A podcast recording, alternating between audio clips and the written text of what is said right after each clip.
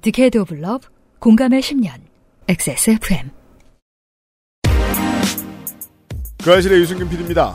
다양성을 좋아하지만 차별을 하고 싶어하고 개방적이고 싶어하나 소수를 억압하고 싶어하며 내가 잘 되길 바라지만 모두의 권리가 늘어나는 것은 싫어하는 우리는 그저 위선자들일 뿐입니다.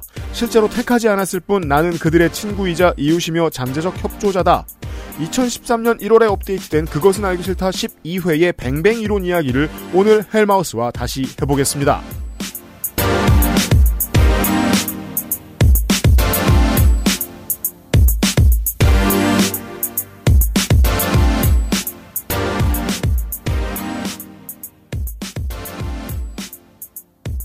안녕하세요, 청취자 여러분. 10년 전에도 저는 이 방송을 똑같은 날 하고 있었습니다. 그것은 알기 싫답니다. 저는 윤세민 에디터와 함께 있고요. 안녕하십니까 윤세민입니다. 그때 토요일 버전은 없었구나. 아 그랬죠. 제가 알기로 이 뱅뱅 이론, 이, 그것은 알기 싫다 13회가 2013년 첫 회인가 그랬어요. 2013년 첫 회요. 예, 아. 제가 이 방송 시작하고 한 4개월? 지났을 빅뱅 이론이 때. 더 빠르긴 했네. 궁금하시면은, 저희 버전 XSFM이 창립한 뒤에 그것은 알기 싫다에서는 그것은 알기 싫다 12회가 없어요. 78회까지인가는 없어요. 그거는 저 딴지를 검색하시면 딴지 라디오 혹은 딴지를 검색하시면 팟캐스트 플랫폼에서 딴지판 그것은 알기 싫다에 나와 있습니다. 확인하실 수 있어요. 다시 들어보면 목소리가 젊어요. 실제로 그 이후로 그리고 뱅뱅 이론이라는 말이 지금 제가 구글에 검색을 해봐도 음, 당장 작년에 또 회자가 되고 있고요. 음. 뭐 조선 데스크에서 쓴 사설도 있고. 그때 또 제가 얘기했습니다만 당시의 게스트 뱅뱅이론의 창시자 춘심애비가 말을 잘 못해서 그렇지 정말 천재적인 사람이라고 저는 생각했었습니다. 음, 음. 예, 해안이 있는 오랜만에 그분의 이야기를 다시 한번 생각을 좀 해보게 됐습니다. 확증 편향과 뱅뱅 이론 이건 작년 클리앙의 글이고 저 그런 거 많이 봤거든요. 오랫동안 농구, 배구, 야구 이런 거 보던 팬들 중에 어 도리뱅뱅 이론 맛있군. 겁나 진보적인 지식인 이런 사람들이 자기 소셜에다가 대놓고 막 선수 욕하고 저주하고 막 이런 걸 봐요. 음, 네. 야, 이 사람은 지식인이 된 이유가 사실은 자기가 얻은 지식을 가지고 그게 지혜인 줄 착각하고 누군가를 차별하기 위해서 쓰고 싶어 하는 사람이구나. 라는 생각밖에 들지 않아요. 지가 응원한다며. 왜 모두가 보는 데에다가 반말하고 저주해. 음, 음. 추접하게. 저도 그럴 순 있어요. 다만 그건 화장실에서 끝내야지. 제가 그래서 인트로에서 이런 말씀을 드린 겁니다. 사실 우리 모두는 차별하고 싶어하고 억압하고 싶어하고 내 옆 사람의 권리가 늘어나는 걸 싫어하는 사람들은 아닐까? 왜냐하면 한 사람 안에 우주가 있으니까. 그 하나의 우주에다가 어떤 극우 세력이 주장하고 있는 거 아닐까? 당신 사실 차별하고 싶어 하는 사람 아닙니까? 당신 사실 억압하고 싶어 하는 사람 아닙니까? 이게 시원하시죠? 어떤 트리거가 되면 그게 눌려가지고 폭발을 하는 겁니다. 10월이 되면 아르헨티나 대선 정식 선거가 있죠. 지금 예비 선거에서 극우쟁이 하나 튀어나왔습니다. 음. 패소를 없애겠다고 하질 않나. 또 뭐 미친 소리 몇 가지 있는데 장기 매매 합법화 이름이 뭐예요? 이름 까먹었어요. 너무 또라이 같은 얘기 많이 보다 보니까 이- 충격받아서 이름을 까먹었네. pro-life 합법화 등등등 어, 근데 지금 돌풍이라네요. 난리 났습니다. 왜냐면 하비에, 하이퍼 하비에르 밀레이. 아 맞아요 밀레이. 왜냐면 하이퍼 인플레이션이라는 버튼이 눌렸거든요 지금 아르헨티나 사람들한테는 음, 화가 나는 게 답인 거예요. 정답이 아닌 정답지어도 되니까 그동안의 정답들을 다 와해시켜보자는 선택을 하게 되는 거예요. 심지어 지금 1위인가 보네요. 거기에는 분노가 껴 있습니다. 나 그동안 다양성 인정했는데 차별하고 싶다. 나 그동안 평등 인정했는데 억압하고 싶다. 그건 한 사람 안에서도 일어날 수 있는 변화예요. 그렇죠. 사실 옛날엔 그게 유머 자료였는데 음. 지금은 다 인실 자료들이죠. 그렇죠. 인실땡 자료 말이에요. 네, 사람들이 그걸 소비하는 걸 요즘 가장 좋아하잖아요. 음. 끝도 없이 후기를 찾아내고 네. 어떻게든 인실땡을 찾아내고 사실 그게 유머로 소비가 돼요. 지금은 진짜 유머는 본지도 오래됐고. 그렇죠. 어, 일베가 구의원인 세상이 그다지 이상하지 않은 이유가 여기에 있습니다. 잠시 후에 헬마우스와 이번 주에 결론을 내리고 난 다음에 다음 달에 파업을 계획하고 있는 부산 지하철 노조를 만나보도록 하겠습니다. 그 인터뷰도 준비되어 있습니다. 멀리 가지 마세요. 그것은 알기 싫다는 마구 긁고 노는 케미하우스 애견 매트, 나의 마지막 시도, 퍼펙트25 전화영어, 용산의 아는 가게, 컴스테이션, 관절 건강에 도움을 줄 수도 있는 QBN 관절 건강엔 MSM에서 도와주고 있습니다. XSFM입니다. 딸기예요? 카카오톡으로 지난 수업 내용을 확인하고 반복해서 연습할 수 있습니다. 늘어난 실력을 매일 알려주는 전화 영어. Perfect 25.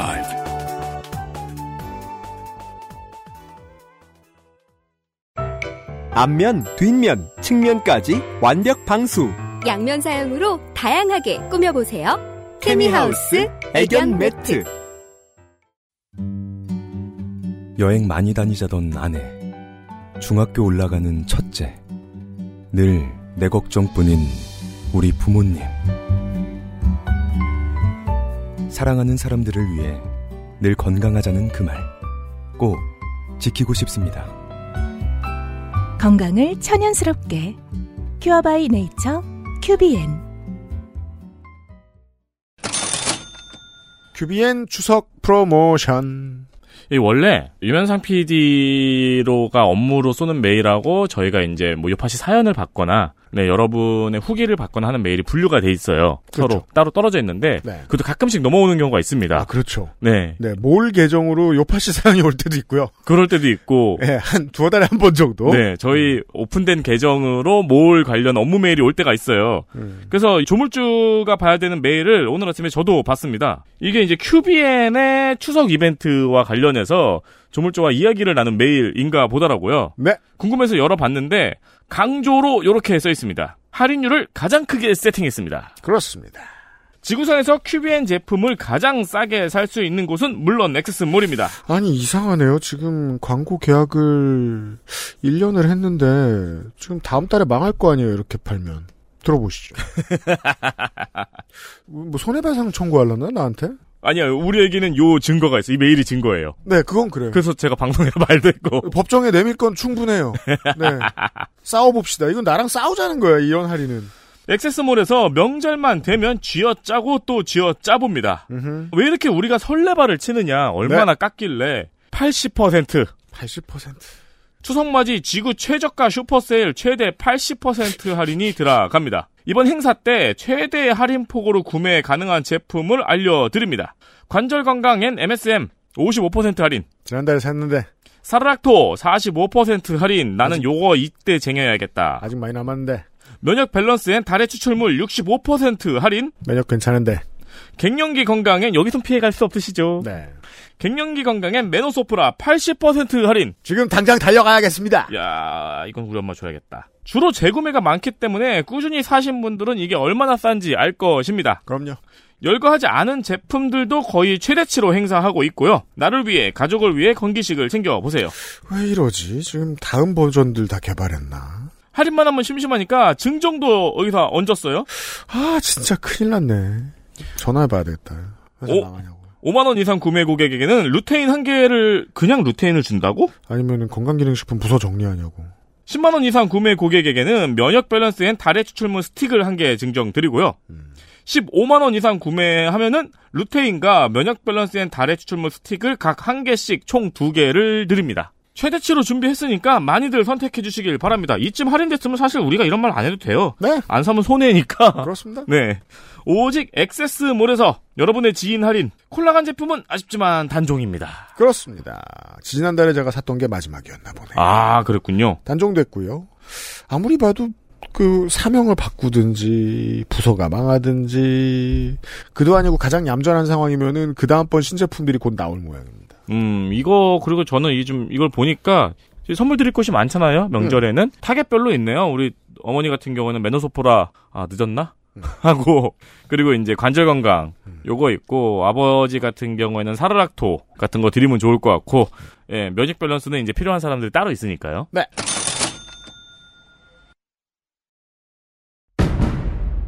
동지들 가짜뉴스를 헬러보네 헬마우스입니다. 모멸감을 주고 모욕감을 주고 치가 떨리게 하는 거 거짓말 좀 하지 말란 말이야 이 새끼야 대단한 얘기가 아니에요. 가짜뉴스 만드는 유포자수는 너무 많고 그 새끼는 아무렇게나 만들어도 다 퍼뜨려주고 저 오물들을 치우려면 누군가는 오물통 속에 뛰어들어서 그 오물을 뒤집었을 각오를 해야 가짜 뉴스 확인 과정. 헬마우스 코너. 팟캐스트 에디션. 올여름의 헬마우스 코너 마지막 시간입니다. 백재권 목소리를 가지고 왔습니다. 헬마우스가. 안녕하십니까 헬마우스입니다. 네, 헬마우스가 경험한 곳을 여러분이 경험하시는 바로 그 차례. 여러분이 괴로워하면서 기다리는 시간. 그렇습니다. 이게 이제 나만 당할 수 없다 시간. 아, 그러니까 어, 완충을 좀 주고 경험을 시켜드리는 건데 뭐냐 지난 시간에 말씀드린 것처럼 왜 정치인들이 저기 속아 넘어갈까? 직접 들으면 속아 넘어갈 만한가? 정말 저걸 듣고 속아 넘어간다고? 홍석현이 껍벅 죽는다며. 아니 검찰총장 후보군을 만나가지고 제가 왕이 될 상인가를 따져볼 때 백정을 데리고 나간다는 거 아닙니까? 그렇죠. 어? 거기서 아베마리아를 듣고 앉았다는 거 아니야. 그럴 정도로 신뢰가 가는 이야기를 직접 만나면 들을 수 있는 사람인가. 음. 칼럼으로는 헛소리꾼이지만 음. 그런지를 한번 제가 들어봤습니다. 네, 우리가 경계심을 풀고 한번 덤벼봅시다. 어, 그렇지, 그렇지. 신도가 될 마음으로. 편견을 버리세요. 좋아요. 자, 첫 번째 영상의 제목이 무려 운명을 바꾸는 방법은입니다. 어, 보고 싶네요. 어, 우리가 우리가 그야말로 이제 관상집을 찾는 이유죠. 바꾸고 싶었어. 나의 운명을 한번 나도 바꾸고 싶었다. 어떻게 하면 바꿀 수 있을까? 그 궁금증에 대해서 어, 백재권 선생님께서 이래야 운명을 한다. 바꿀 수 있다. 어, 특히 관상 이렇게 중요하다. 나한테 관상을 봐야 하는 이유가 있다라고 하면서 들려주시는 말씀. 아니 근데 아직 듣진 않았지만 음. 운명의 관상이 중요하면 음. 못 바꾸는 거 아닌가요? 자, 좀 깁니다. 들어봅시다. 옛날에 우리 아버님이 어렸을 때 이게 1960년대 그때 오토바이를 타고 다녔어요. 그 연료통이 앞에 있죠. 거기다 이제 제 다섯 살, 네 살 때 나를 태우고 다방에 손님 만나러 다녔어요. 그때 아버님이 좀 사업을 하셔가지고 다방에 가면 옆에다가 이제 저를 앉혀놓고 뭐 이상한 그 지금 생각하면 쌍화탕 같은 거 있어요. 뭐 달짝지근하면서 계란 노른자가 떠 있고 뭐 이런 걸 저한테 주고 우리 아버님 옆에서 이제 사업가들 만나거나 동업자 만나서 얘기를 해요. 앞에 있는 동업자 얼굴을 보고 제가 우리 아버님한테 그랬어요. 아버지 저 사람 거짓말해요. 제가 이렇게 삿대지르면서 얘기를 했다고요. 그러니까 우리 아버님 자 조용히 안 해? 네가 뭘 한다고 혼났어요. 근데 결국은 그 사람이 우리 아버님을 사기를 쳤습니다. 다 털렸어요. 결국엔 망하는데 단초를 제공한 사람이 그 사람이었습니다.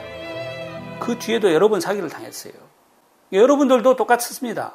그랬을 때 그런 걸 불이익을 당하지 않으려면 관상을 좀 이해하면 좀 더 좋지 않겠나 이래 생각합니다. 전 제가 오랫동안 주워 섬기고 있는 네. 아, 정확히는 12년째입니다. 제 아는 친구의 격언이 제 친구의 격언이 음. 있습니다. 제가 이제 이 방송을 시작하면서 네. 2012년에 안 만나던 모든 사람들 다 만났잖아요. 늘 음악하던 우리 고운 멍청이들만 만나다가 음. 여기 달코 다른 노인네들을 만나기 시작했어요. 아, 어. 그때 저에게 도움을 주는 큰 힘이 되는 한마디가 있었습니다. 친구의. 초면에 안녕하세요만 들어도 때리고 싶은 사람이 있다. 그래, 내가 공격적인 게 아닌 거지. 어, 그렇지, 그렇지, 그렇지. 저는 순간 옛날에 우리 아버님이 60년대 듣는 순간 신뢰 제로. 아, 벌써, 벌써. 신뢰 제로. 아, 오토바이에서 끝났구나, 오토바이. 오토바이. 연료통에다가 4살짜리 아들을 태우고. 가방에 가는 아버지. 오토바이. 저는 일단 이, 왜냐면 길게 제가 잘라왔잖아요. 60초씩. 빠져들어, 사람이. 그건 있어. 그 재주는 있습니다. 빠져들어. 아니, 목소리가 60년대 생각보다 젊네요. 어, 어. 60년대 오토바이. 연료통에 5살짜리 아들. 어? 쌍화탕. 뭐 이런 거 나오잖아요. 아니 그리고 함정이 있는 게 저는 음. 유피님이 얘기 듣고 깜짝 놀란 거예요. 똑같은 얘기를 하신 거예요 지금. 뭐? 그 저 사람 사기꾼인 거를 백종원은 알아차렸고 유피님은 백종원을 알아차렸잖아요. 아, 여러분들은 어떠셨습니까? 그러니까 임경빈의 의도는 바로 그 쉬운 그거예요. 음. 여러분도 들어보면 빠져드는가? 아, 빠져들어, 빠져들어. 아니, 물론 아버지가 실제로 이제 사업을 여러 번 말아드셨을 수 있죠. 그러나, 그러나, 어, 우리는 여기서 이제 아버지가 관상을 못 받기 때문이다. 라고 해석하는 어, 백정훈 같은 사람이 있는 반면에, 음. 그러니까 아들, 4살짜리 아들 말을 안 듣고, 음. 사기꾼 같은 관상을 가진 사람을 이제 동업자로 삼았기 때문에, 어, 사기를 당해서 망했다 라고 생각할 수도 있지만 60년대에 오토바이를 타고 다니면서 4살짜리 아들을 다방에 데리고 가가지고 쌍화차를 두고 옆에 앉혀놓고 사업 이야기하는 사람. 이 사람이 과연 성공할 수 있을 것인가 벌써 아버님의 사업 태도부터가 문제가 아, 있지 그거- 않는가 그건 생각 못했다. 아, 음. 아, 거기서 문제점을 찾아야 되지 않는가 아니 그리고 우리가 이걸 평가하기 위해서는 이 사기꾼의 얼굴을 우리도 좀 보긴 해야 되는데 왜냐면은 아니 명탐정 코난을 봤는데 어. 한 명이 전신 검은색 타이즈를 입고 있으면은 걔가 범인인 걸 어, 지적하는 거는 범인이죠. 관상이 아니잖아요. 그렇죠, 그렇죠. 타이즈지. 어, 타이즈. 아니 이 사람이 수갑을 차고 옆에 경찰이랑 같이 있었을 수도 있잖아. 그 다방에. 그렇죠. 아니, 그리고 너무 웃긴 게 뭐냐면, 이 사람이 어디 나가서 얘기를 하게 되면, 관상학이라고 강조를 하면서 항상 얘기하는 게 뭐냐. 관상학은 통계학이다. 관상학은 옛날 중국 그 춘추 시대부터 쭉 내려오는 수천 년 동안 누적된 통계의 결과에 따라서 코가 이렇게 생기면 이렇고 저렇게 생기면 저렇다. 논리 오류가 여기서 나옵니다. 라는 얘기를 해놓고 네 살이 그 통계로 네 살이 어떻게 알아요 그거를? 어, 네 살짜리가 나는 척 보면 안다 이거잖아 이게. 음. 나는 네 살 때부터 이미 척 보면 아는 사람이었다. 그건 학문이 아니지. 그렇지. 그리고 네 살 때 척 보면 아는 애의 말을 듣고 아버지가 만약에 그 사람이랑 동업을 접었으면 제정신입니까 그게? 하나는 공부를 안 하고 뺨을 딱 때리면서 어, 그렇지. 일어나면 그치 그 말을 들었어도. 그 제정신이 아니지 그러면. 응. 아버지 저 사람 거짓말해요. 그럼 뭐 어떻게 알아 그거를? 그러니까 이딱 첫 마디를 들어보면 이 사람이 일단 연락 구락꾼이다. 그래요, 맞아. 논리에 어. 오류가 하나 더 있네. 저 사람이 사기를 칠 관상이란 걸 알았으면은 음. 그 전에 백재건 교수는 우리 아빠가 사기를 당할 관상이란 것도 알았어야지. 그렇지. 틀린 게 그러면- 많아요. 그럼 아버지가 그 다방에 가지 못하도록 오토바이에서 구르든지. 그렇죠. 어 뭔가 술을 냈어야지. 연료선을 끊든지. 어 그렇지. 우리 아버지는 사업을 하면 안 된다. 세 살 때부터 얘기했어야 되는 거 아닙니까? 그렇죠. 어? 세 살 때부터 아버지 아버지는 사업하면 안 돼요. 라고 얘기를 했어야지. 음. 아니, 그러니까 여러 가지로 딱 들어보면 이거 이거 너무 구라쟁인데라는 느낌이 확 드는데 이걸 듣고 사람들이 빠져드나라는 생각이 들 수밖에 없는 거고요. 그러면 과연 이분이 이야기하는 어떤 관상이라는 거, 그 관상의 어, 신묘한 어떤 과업, 과학적인 어떤 법칙이나 이 학문적인 그 누적의 결과물 같은 게 어떤 식으로 이 사람한테서는 나타나는가를 보기 위해서 조금 더 들어봤습니다. 참고 운명을 바꾸는 방법은 그 다음 섹션. 이해합니다. 또 하나는 중국 사람이 기본으로 해서 만들었어요. 주로 이제 한족이 이제 중심이 돼서 그 관상책을 정립을 한 겁니다. 이렇게 책으로 공부하고 익혔던 그 스승한테 배운 제자들은 대부분 외국인은 못 봅니다. 왜 동양인의 얼굴만 연구를 했지 관상책, 마이상법, 달마상법 이런 책은요 관상 고전에는 흑인의 얼굴이 없습니다. 흑인 얼굴이 없어요. 유럽인들 얼굴도 없고 뭐 중동인들도 없어요. 그런 한계를 어떻게 뛰어넘을 것이냐 이 말이에요. 제가 동물관상법이라는 거 물령론을 정리한 사람입니다. 그래서 어, 유럽이든 어디든 동물관상을 통해서 관상을 익힌 사람은 외국에 나가서 외국인을 만나서 그 사람의 인생을 카운셀링 할 수 있는 거예요. 제가 그 설명을 하면 오마이갓 오마이갓 이래요. 어떻게 네가 다 처음 봤는데 나에 대해서 그렇게 잘 아느냐 이 말이에요. 어떻게 길 가다 처음 봤는데 그렇게 함부로 말을 하느냐? Oh my god. 그죠. 그쪽에 더 가깝죠. 어, 너 나 알아? 이거거든요. 그죠. 저는 정말 들어볼수록 이게 지금 말이 되는 소린가? 중국 사람이 기본이 돼서 만들었으면 여기서 말하는 외국인이라는 거는 범주가 어디까지인가? 중국인, 한국인, 일본인까지는 같은 사람이고 어 그럼 이제 동남아시아부터는 이제 다른 계열인가? 아니 민족이 달라서 생김새가 다르잖아요. 아니 그리고 너무 웃긴 게 뭐냐면 그러면 관상이라는 게 기본적으로 눈, 코, 입이 어떻게 생겼고 이마가 어떻게 생겼고 뭐이 광대뼈가 어떻게 생겼고 그러니까 골격의 모양에 대한 이야기잖아. 일종의 골상학이잖아요. 그렇죠. 그러면 흑인이나 뭐 백인이나 뭐 유럽인이나 뭐 아메리카 사람들은 눈, 코, 입이 없나요? 아니 그 관상을 본다는 게 아니 얼굴의 색깔도 물론 뭐 중요하지만 뭐 안색이나 뭐 이런 거 볼 수 있죠. 근데 코가 있고 코가 어떻게 생겼고 음. 눈이 움푹 들어갔는지 앞으로 튀어나왔는지 눈썹이 어떻게 생겼는지 그거는 유럽인이나 아프리카인이나 동양인이나 똑같잖아. 그렇죠. 그냥 보면 되는 거잖아요. 이게 어떤 점이 잘못됐냐면 골상학을 얘기해 주셨는데 음. 이런 식의 학문이 인류의 문화가 발전하면서 거의 모든 커뮤니티, 모든 민족, 모든 문명권에 다 있습니다. 관상 다 있죠. 나중에는 이게 발전하면 2차 대전 때는 골상학의 친구 우생학이 등장. 어, 그렇죠. 하잖아요. 네. 사람을 원래 알아볼 수 있다는 걸 학문으로 정립하려는 멍청한 노력. 이 최근에 실패하기 전까지만 해도 꾸준히 있었고 모든 나라가 다 골상학을 갖추고 있다고 음. 보통 인종차별할 때 써. 그렇죠. 백재권 씨가 학자면 똑바로 공부하는 사람 이 분야 똑바로 안, 라고 생각 안 합니다만 똑바로 공부하는 사람이면 그 다른 나라들의 공- 골상학을 공부했어야죠. 그렇죠. 아니, 그 너무 중국에만 있다고 말하는 것 자체가 거짓말이고요. 그렇죠. 너무 웃긴 게 외국에 나가서 외국인을 만나서 그 사람의 관상을 볼 수 있다고 하는 건데 중국인들 입장에서는 한국도 외국인이잖아. 일본도 외국인이고. 아니 그리고 실제로 일본인도 그렇고 우리나라도 그렇고 중국만 해도 몽골 쪽 사람도 그렇고 북방 사람과 남방 사람이 어 다르죠. 생김새가 민족이 다르고 어. 생김새가 다르단 네. 말이에요. 그 굉장히 좀 자의적이고 그 제가 논문 봤을 때도 그랬지만 학문이라고 범주화하기에는 보편성이 없는 얘기들을 그때그때 자의적으로 하는 거예요. 음. 이거 지금 똑같거든요. 아니 흑인이나 뭐 유럽인이나 중동인에 대한 얘기는 왜 없어? 있죠. 거기 관상과 그 나라의 관상가들이 있어요. 어, 그 나라에도 있고 중국의 전통적인 관상학으로도 적용이 가능한 거죠. 심지어 나 외우고도 있어요. 워렌 그렇죠. 버핏의 코는 현단비 코예요. 내가 하도 많이 봐서 외우고 있어요. 독을 돈을 부르는 현단비 코예요. 워렌 버핏의 코는. 누가 그래? 관상 그 워렌 버핏 그 유명인 관상 같은 거 나오면 항상 나오는 얘기예요.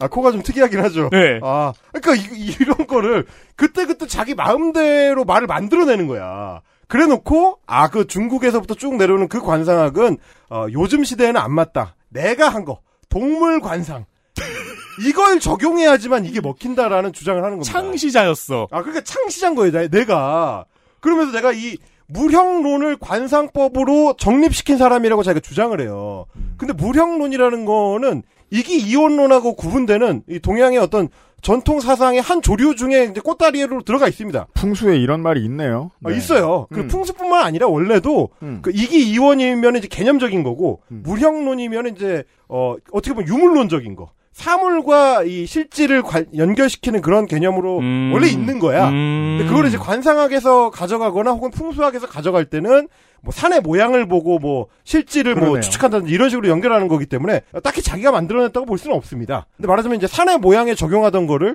동물의 모양에 적용해서 얼굴로 가져오는 음. 뭐 그런 걸 이제 자기가 만들었다고 할 수 있겠지만 그러니까 사이비들의 어떤 전형적인 방식 중에 하나죠. 다른 애들이 하는 거는 본질을 보여주지 못하고 가짜야. 가짜야. 내가 하는 게 진짜고 내가 하는 게 보편적이고 내가 하는 게 어떤 특출난 것이다. 이 주장을 하는 거죠. 음. 내가 창시자다. 하지만 중국 사람이 기본을 해서 만들었어요. 땡! 아 실제로 손금도 전 세계 어디서나 다 있습니다. 맞아요. 네, 요런 거 이제 얘기를 하셔야 되고. 아니 이거 보니까 약간 사업 아이템이 살짝 떠오르네요. 뭐야? 롤 관상학을 만드는 거야. 아 롤. 예, 티모상인 걸 봐서 남 눈에 안 보이게 큰 일을 할 상이다 막 이런 거 있잖아요. 그죠. 어, 딜, 그런 거 요- 여러 가딜잘 넣을 상이다. 그렇죠, 그렇죠, 그렇죠. 뭐 쉬바나 상인 걸 봐서 속에 화를 감추고 있다. 어, 그렇지, 그렇지. 저건 탱커 상이다. 어, 그렇죠. 뭐 정글 상이다. 막 이런 식으로 해가지고, 어우, 그거는 호응 좀 있겠는데요? 음, 쟤는 원딜 상이다. 뭐 이런 거. 음, 사상의학도 되죠. 어, 그러니까. 그런 방식으로. 좀 나이 든 사람한테는 스타로 하면 돼요. 음. 진로상인 걸 봐서 앞뒤 안 보고 달려드는 상이다. 그리고 뛸 때 한 줄로 간다. 그렇죠. 그렇지, 그렇지, 그렇지. 네. 어, 요런 거. 근데 이제 그럼에도 불구하고 이 10분이 넘는 영상 동안에 운명을 바꾸는 방법은 끝내 가르쳐 주지 않습니다. 아, 그러게, 어떻게 바꾸지? 아, 자기 운명을 바꿨다는 얘기구나? 끝내, 끝내 안 가르쳐주고 맨 마지막. 주제는 안 나온다. 안 나오고 맨 마지막에 다음 번부터 이제 본격적으로 알려주겠다. 라고 얘기하거든요. 음. 다음 편은 안 만들었습니다. 영원히 알 수 없어요. 운명을 어떻게 바꾸는가. 와, 그거는 굉장한. 퍼포먼스죠. 메타포네요. 그죠. 아. 운명 못 바꿔, 이 새끼들아. 나한테 쳐묻지 마. 관상은 정해져 있다. 아, 요런 얘기. 근데 이제 관상이 말하자면 태어난 대로 뭔가 처음부터 운명이 결정되어 있다라는 게 이제 관상학의 기본 중에 하나일 건데 음. 그럼에도 불구하고 뭐 어떻게 하면 그걸 피할 수 있다든지 음. 어떻게 하면 보완할 수 있다든지 그런 거 이제 점쟁이들이 이제 알려주죠 관상가들이. 근데 이제 그 비슷한 게 어, 심지어 관상을 바꾸면 운명이 바뀐다. 그런 얘기, 뭐, 손금도 있잖아요. 아 그렇죠. 성형 수술이나 수술에서. 어, 그거 거의 비슷한 얘기를 이낙연 전 국무총리한테 합니다. 아, 이분이 이제 이낙연 전 국무총리를 2017년에 이미 너구리상이라고, 어, 동물상, 관상에서 이제 얘기한 바가 있는데, 이낙연과 관련된 이야기, 여기서 한번 들어보겠습니다. 이낙연 국무총리는 한결같고 지혜로운 너구리 관상이다. 이렇게 나옵니다. 근데 이낙연이라는 사람이 너구리하고 너무 많이 닮은 게 뭐냐면 너구리라는 것은 행동이 약간 굼떠요. 언뜻 보면 너구리는 민첩하지 않은 것 같은데 머리는 굉장히 비상하다 이 말이에요. 그래서 너구리한테 흙 묻은 고구마를 주잖아요. 그럼 물이 있으면요. 물 옆에다가 이렇게 고구마를 잡고 자기 앞발로 씻어내고서 이게 먹는다는 거예요. 역시 물에 씻어 먹는다. 그 정도로 머리가 똑똑하고 높은 턱이 있죠.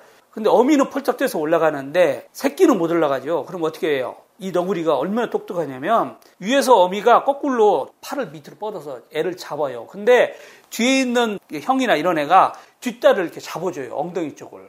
엄마 안 떨어지라고. 엄마는 올리고. 그 정도로 너구리상이 똑똑합니다. 그래서 너구리상은 행동이 굼뜬 것 같지만 영민하기 때문에 너구리상을 무시를 하면 큰코 다친다. 그래서 너구리상이 국무총리 되는 것은 전혀 이상한 게 아니다 말이에요.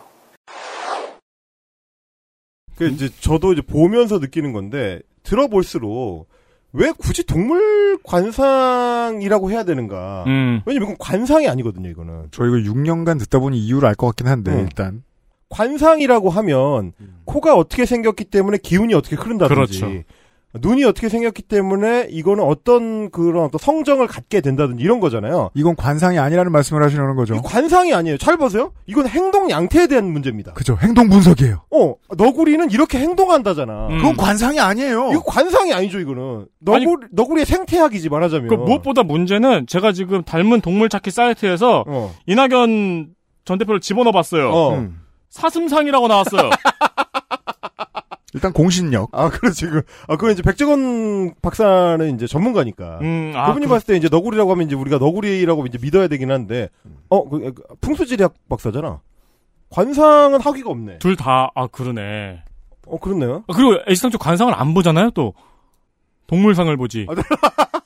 그죠. 아, 동물 관상. 그죠. 음. 아, 그러니까 어찌됐든지 간에 제가 말씀드리는 게 뭐냐면 아니 이럴 거면 너구리상이라고 지칭할 때 동물 관상일 이유가 뭐예요? 이건 관상이 아니지. 이 관상이 아니고 너구리랑 행동하는 게 비슷하다. 이럴 수는 있어요. 맞아요. 너구리처럼 행동이 굼뜬 것 같지만 실제로는 뭐 영, 영민하게 행동한다든지 말이 되는 건지 모르겠지만. 그러니까 이게 관상이려면은요.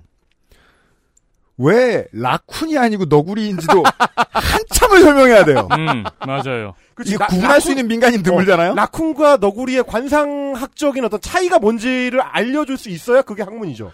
왜요? 그- 그럼 로켓 라쿤도 우리나라 대선 후보가 될 수 있는 거잖아요. 그렇지, 그렇지. 심지어 걔는 말도 하잖아. 음. 네. 예. 그 화끈하고. 아, 그, 그렇죠, 그렇죠. 좌고우면 하지 않죠. 네. 어, 로켓은. 아니, 어쨌든 요런 거라든지. 그리고 이제 이분의 어떤 그 자잘한 디테일을 제가 유튜브를 보면서 알게 된 건데, 이 영상도 중간에 막 시끄러운 소리 막 나오잖아요. 그게 음. 뭐냐면, KBS 자료 화면을 중간에 약간 잠깐 인용합니다. 그렇네요. 효과음 보니까. 넣었더라고, 아까 보니까. 어, 효과음 넣고. 그게 뭐냐면 이제 자기가 유튜브 보다가 너구리와 관련된 재밌는 어떤 영상을 보면 그걸 킵해 놓는 거예요. 그래, 아까 그거 스펀지였어요. 어, 스펀지야. 네. 나 거기서- 들어도 알아. 그, 거기서 개구리가 이제 그 고구마 씻어 먹는 거. 아, 너구리가 개구, 고, 고구마 씻어 먹는 거. 그, 그게 아마 그 화일 거예요. 솜사탕 주니까 계속 씻어가지고 없어진 거. 어, 어, 어.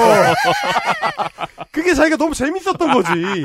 그걸 기억하고 있다가 너구리 관상에 대해서 설명할 때 그걸 적용하는 거예요. 근데 이게 이제 그렇다고 너구리가 모든 상황에서 또 씻어 먹는 건 아니거든. 그렇죠. 우리 이걸 공부해야 됩니다. 아, 그러니까 그런 것들하고 상관없이 자기가 본 게 씻어 먹는 너구리 영상이었으니까 너구리는 씻어 먹는다고 이 어르신한테는 입력이 돼 있는 거죠. 백정원이라는 아저씨한테는. 그리고 또 아까 무슨 뭐 너구리가 담장 위에서 뭐 엄마 너구리가 손을 뻗어서 올리고 뭐 뒤에서 다리를 잡아줘 이것도 자기가 유튜브에서 재밌는 영상을 본 거야. 맞아요. 이게 되게 신기해, 신기한 영상으로 보이긴 해요. 너구리, 그, 세 마리 너구리가 서로 이제 벽에 올라가는 거를 이제 보여, 찍은 음, 영상인데, 약간, 제가 느끼기엔 약간 훈련 영상인 것 같긴 해. 이게 음. 이제, 진짜 자연 영상이라기보다는. 근데 그런 거 상관하지 않는 거죠. 아저씨들은 그냥 신기하니까. 네, 네. 킵해놨다가, 이런 거, 썰을 풀 때 여기 활용하는 거예요. 그러니까 유튜브 시대의 어르신들의 특질을 그대로 갖고 있는 아저씨. 자기가 유튜브에서 본 게 사실인 거죠. 그 생각하면은 되게 우리가 이게 관상이라는 거에 쌓여 있었는데 음. 걸르고 정리해보면 되게 황당한 이야기인 게 인간은 자기가 닮은 동물처럼 행동한다는 거잖아요. 그냥. 그렇죠. 그 우성형학보다 더 심한 거지. 자, 그두 가지입니다. 일단 어, 헬마우스가 끄집어내오는 거의 대부분의 사람이 가지고 있는 공통적 특질 중에 하나. 유튜브 중에서도 짜친 유튜브 보고 그거 주워 섬기는 유튜버. 그렇죠, 그렇죠. 라는 거 하나 하고 마지막 그 여기 나왔던 마지막 문장. 행동이 굼뜬 것 같지만 영리하기 때문에 무시하면 큰 코 다친다. 그 다음 바로 다음 문장이 국무총리 된 게 전혀 이상한 게 아니라는 거라는 거잖아요. 네. 이둘 사이에 논리적 연결성이 있다고 생각하면 그 순서대로 멍청이잖아요. 그렇죠. 국무총리를 누가 무시해? 무시하면 큰 코 다칠 모든 사람이 국무총리가 될 수 있나요? 어. 그리고 이 사람 말을 좀 더 진지하게 생각해 보자고요. 겨울잠을 자거든요? 그거 국무총리 될 자격인 거예요? 아, 너구리가? 예. 아, 아, 너구리가 겨울잠을 자요? 몰랐네, 또. 겨울잠을 잡니다. 개과 어. 중에 겨울잠을 자기 때문에 특이하다고 얘기를 어. 해요. 그리고 어, 뭐 모르- 개, 이분 모르실 것 같은데? 개랑 잘 싸운다거나 아니면은 뭐 광견병을 옮길 수 있다거나 아, 개과라거나. 예. 그렇죠, 예. 그게 국무총리가 될 특질하고 관련이 있나요? 그냥 지가 하고 싶은 말 한 거잖아요. 일본 가면 사람으로도 변신해요. 이런 방식이면 청취자 여러분 모두가 백제건이 될 수 있는 겁니다. 음. 모두가 홍석현의 친구가 되실 수 있는 거예요. 자기가 얘기하고 싶은 어떤 부분을 그냥 가져다가 그게 보편적인 특질인 것처럼 이제 포장하는 거. 그게 우리가 기사 읽기 놀이에서 봤었던 백작원 동물관상 글의 칼럼의 핵심인데 그거를 똑같이 하고 있는 거죠. 그러니까 이 사람을 만나서 복제를 주고 얘기를 들으면 이런 얘기를 하는 거예요. 아, 근데 이 스토리텔링 능력이나 문장력은 있네요. 일단 재미는 있네. 아, 썰을 잘 풀어. 우리 그때도 재밌었잖아요. 야부리가 좋아요. 음. 이게 이게 소위 이제 점쟁이들 중에 성공한 점쟁이가 되는 핵심적인 기본, 어떤 역량이거든요. 그렇죠. 그러니까 사람들이 얘기를 들었을 때 아 이 사람이 내 얘기를 따라온다 싶게 만들어줄 수 있는 능력. 음. 요게 되게 중요한데 그래서 결국 이낙연이 대통령이 못 되는 이유가 뭐냐? 관상을 바꿨기 때문입니다. 들어보시죠. 한 가지 제가 위험하다고 지적한 내용이 또 하나 있습니다. 치명적인 단점이 될 수 있는 부분을 제가 당시에 얘기한 내용이 여기 보시면 상황음 수술에서 커져서 붕대를 이렇게 테이프를 붙인 상황입니다. 이제 부기가 안 빠진 상황이죠. 이걸 보고 제가 기겁을 하고 놀랐습니다. 눈을 잘못 건드려서 굉장히 대권에는 불리하게 작용할 것이다. 사람은요, 노화 현상으로 눈꺼풀이 처져서 내려오는데 왜 내려올까요? 단순히 노화 현상일까요? 그게 아니고요. 숨은 뜻이 뭐 있냐면 자연의 이치는 늙으면 처진다. 왜 그러냐? 자기가 빨리 안 죽으려고. 사람 신체에도 면역력이 있듯이 인간은 스스로 보호하려고 하는 생물의 본능이 있어요. 나이 먹으면 할머니가 되면 될수록 할아버지 되면 눈이 작아져서 없어져요. 거의 눈이 안 보이거든, 눈알이. 왜? 눈을 통해서 정신할 때 신이 있죠. 신이 밖으로 나가요. 이게 노출이 많이 된단 말이야. 신이 너무 많이 노출되면 이 정신이 좀 흐리멍텅해져요. 정신이 빠지면 어떻게 해요? 혼이 자꾸 빠지면 정신이 나갔다 그러잖아. 거기서 정신은 신이 나가는 것도 있고 정이 줄어드는 것도 있거든요. 그래서 늙어서 눈꺼풀에 내려오는 것은 나 내가 발산이 되는 신을 최소화시켜서 내 정신을 좀 확 잡고 기운을 축적하고 보호하려고 하는 인간의 본능입니다. 그런데 노출시키는 것을 막았는데 이걸 키워버리면 어떻게? 안광이 어떻게? 눈에 빛나는 안광이 더 많이 되겠지. 그래서 이게 혼이 정신할 때 신이 노출이 굉장히 빨리 많이 됩니다. 그러면 자기의 영이 안 서요. 영. 그러면 위험이 없어. 권위가 없어. 그러면 내가 대선에 출마했다. 나를 좀 도와줘라. 라고 하면 오는 사람이 별로 없어요. 영빨이 안 쓰니까. 당신 따르는 사람이 말을 안 듣겠구나. 그러면 그게 지지율로 연결돼서 떨어진다 이 말이에요. 내가 그걸 경고한 겁니다. 이건 책에 없는 관상 책에 없는 내용이라는 거예요. 자, 그러니까 눈이 커져서 원래 늙으면 이제 눈꺼풀이 내려와가지고 어, 눈 안에 있는 정신이 빠져나가지 못하도록 막아줘야 되는데 어, 그거를 이제 정신이 빠져나갈까봐 눈꺼풀이 내려가는 거였습니다. 상안검 수술에서 눈꺼풀을 끌어올리는 바람에 정신이 빠져나가게 됐고 제가 이제까지 이걸 왜 몰랐나 했더니 책에 없는 내용이기 때문입니다. 마지막에 백제건이 그런 말을 자, 하죠. 정신이 빠져나가면 영이 안 서서 영빨이 안 나오는 바람에 사람들이 따르지를 않아요.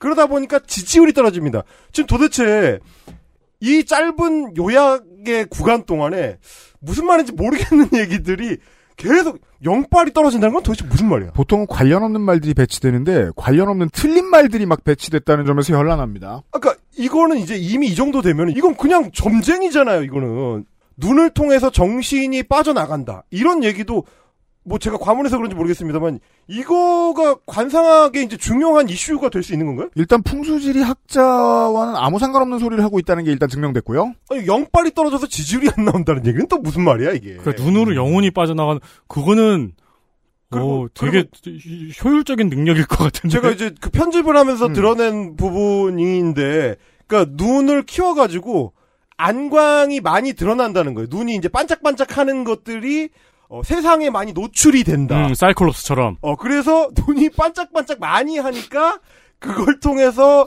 어, 정신이 빠져나간다는 거예요. 그러니까 사람이 안광이 안광이 좋으면 안 돼. 늙으면 안광이 있으면 안 돼요. 안광이 안 보여야 아니, 근데 돼. 백재건 교수 안광 상당한데요.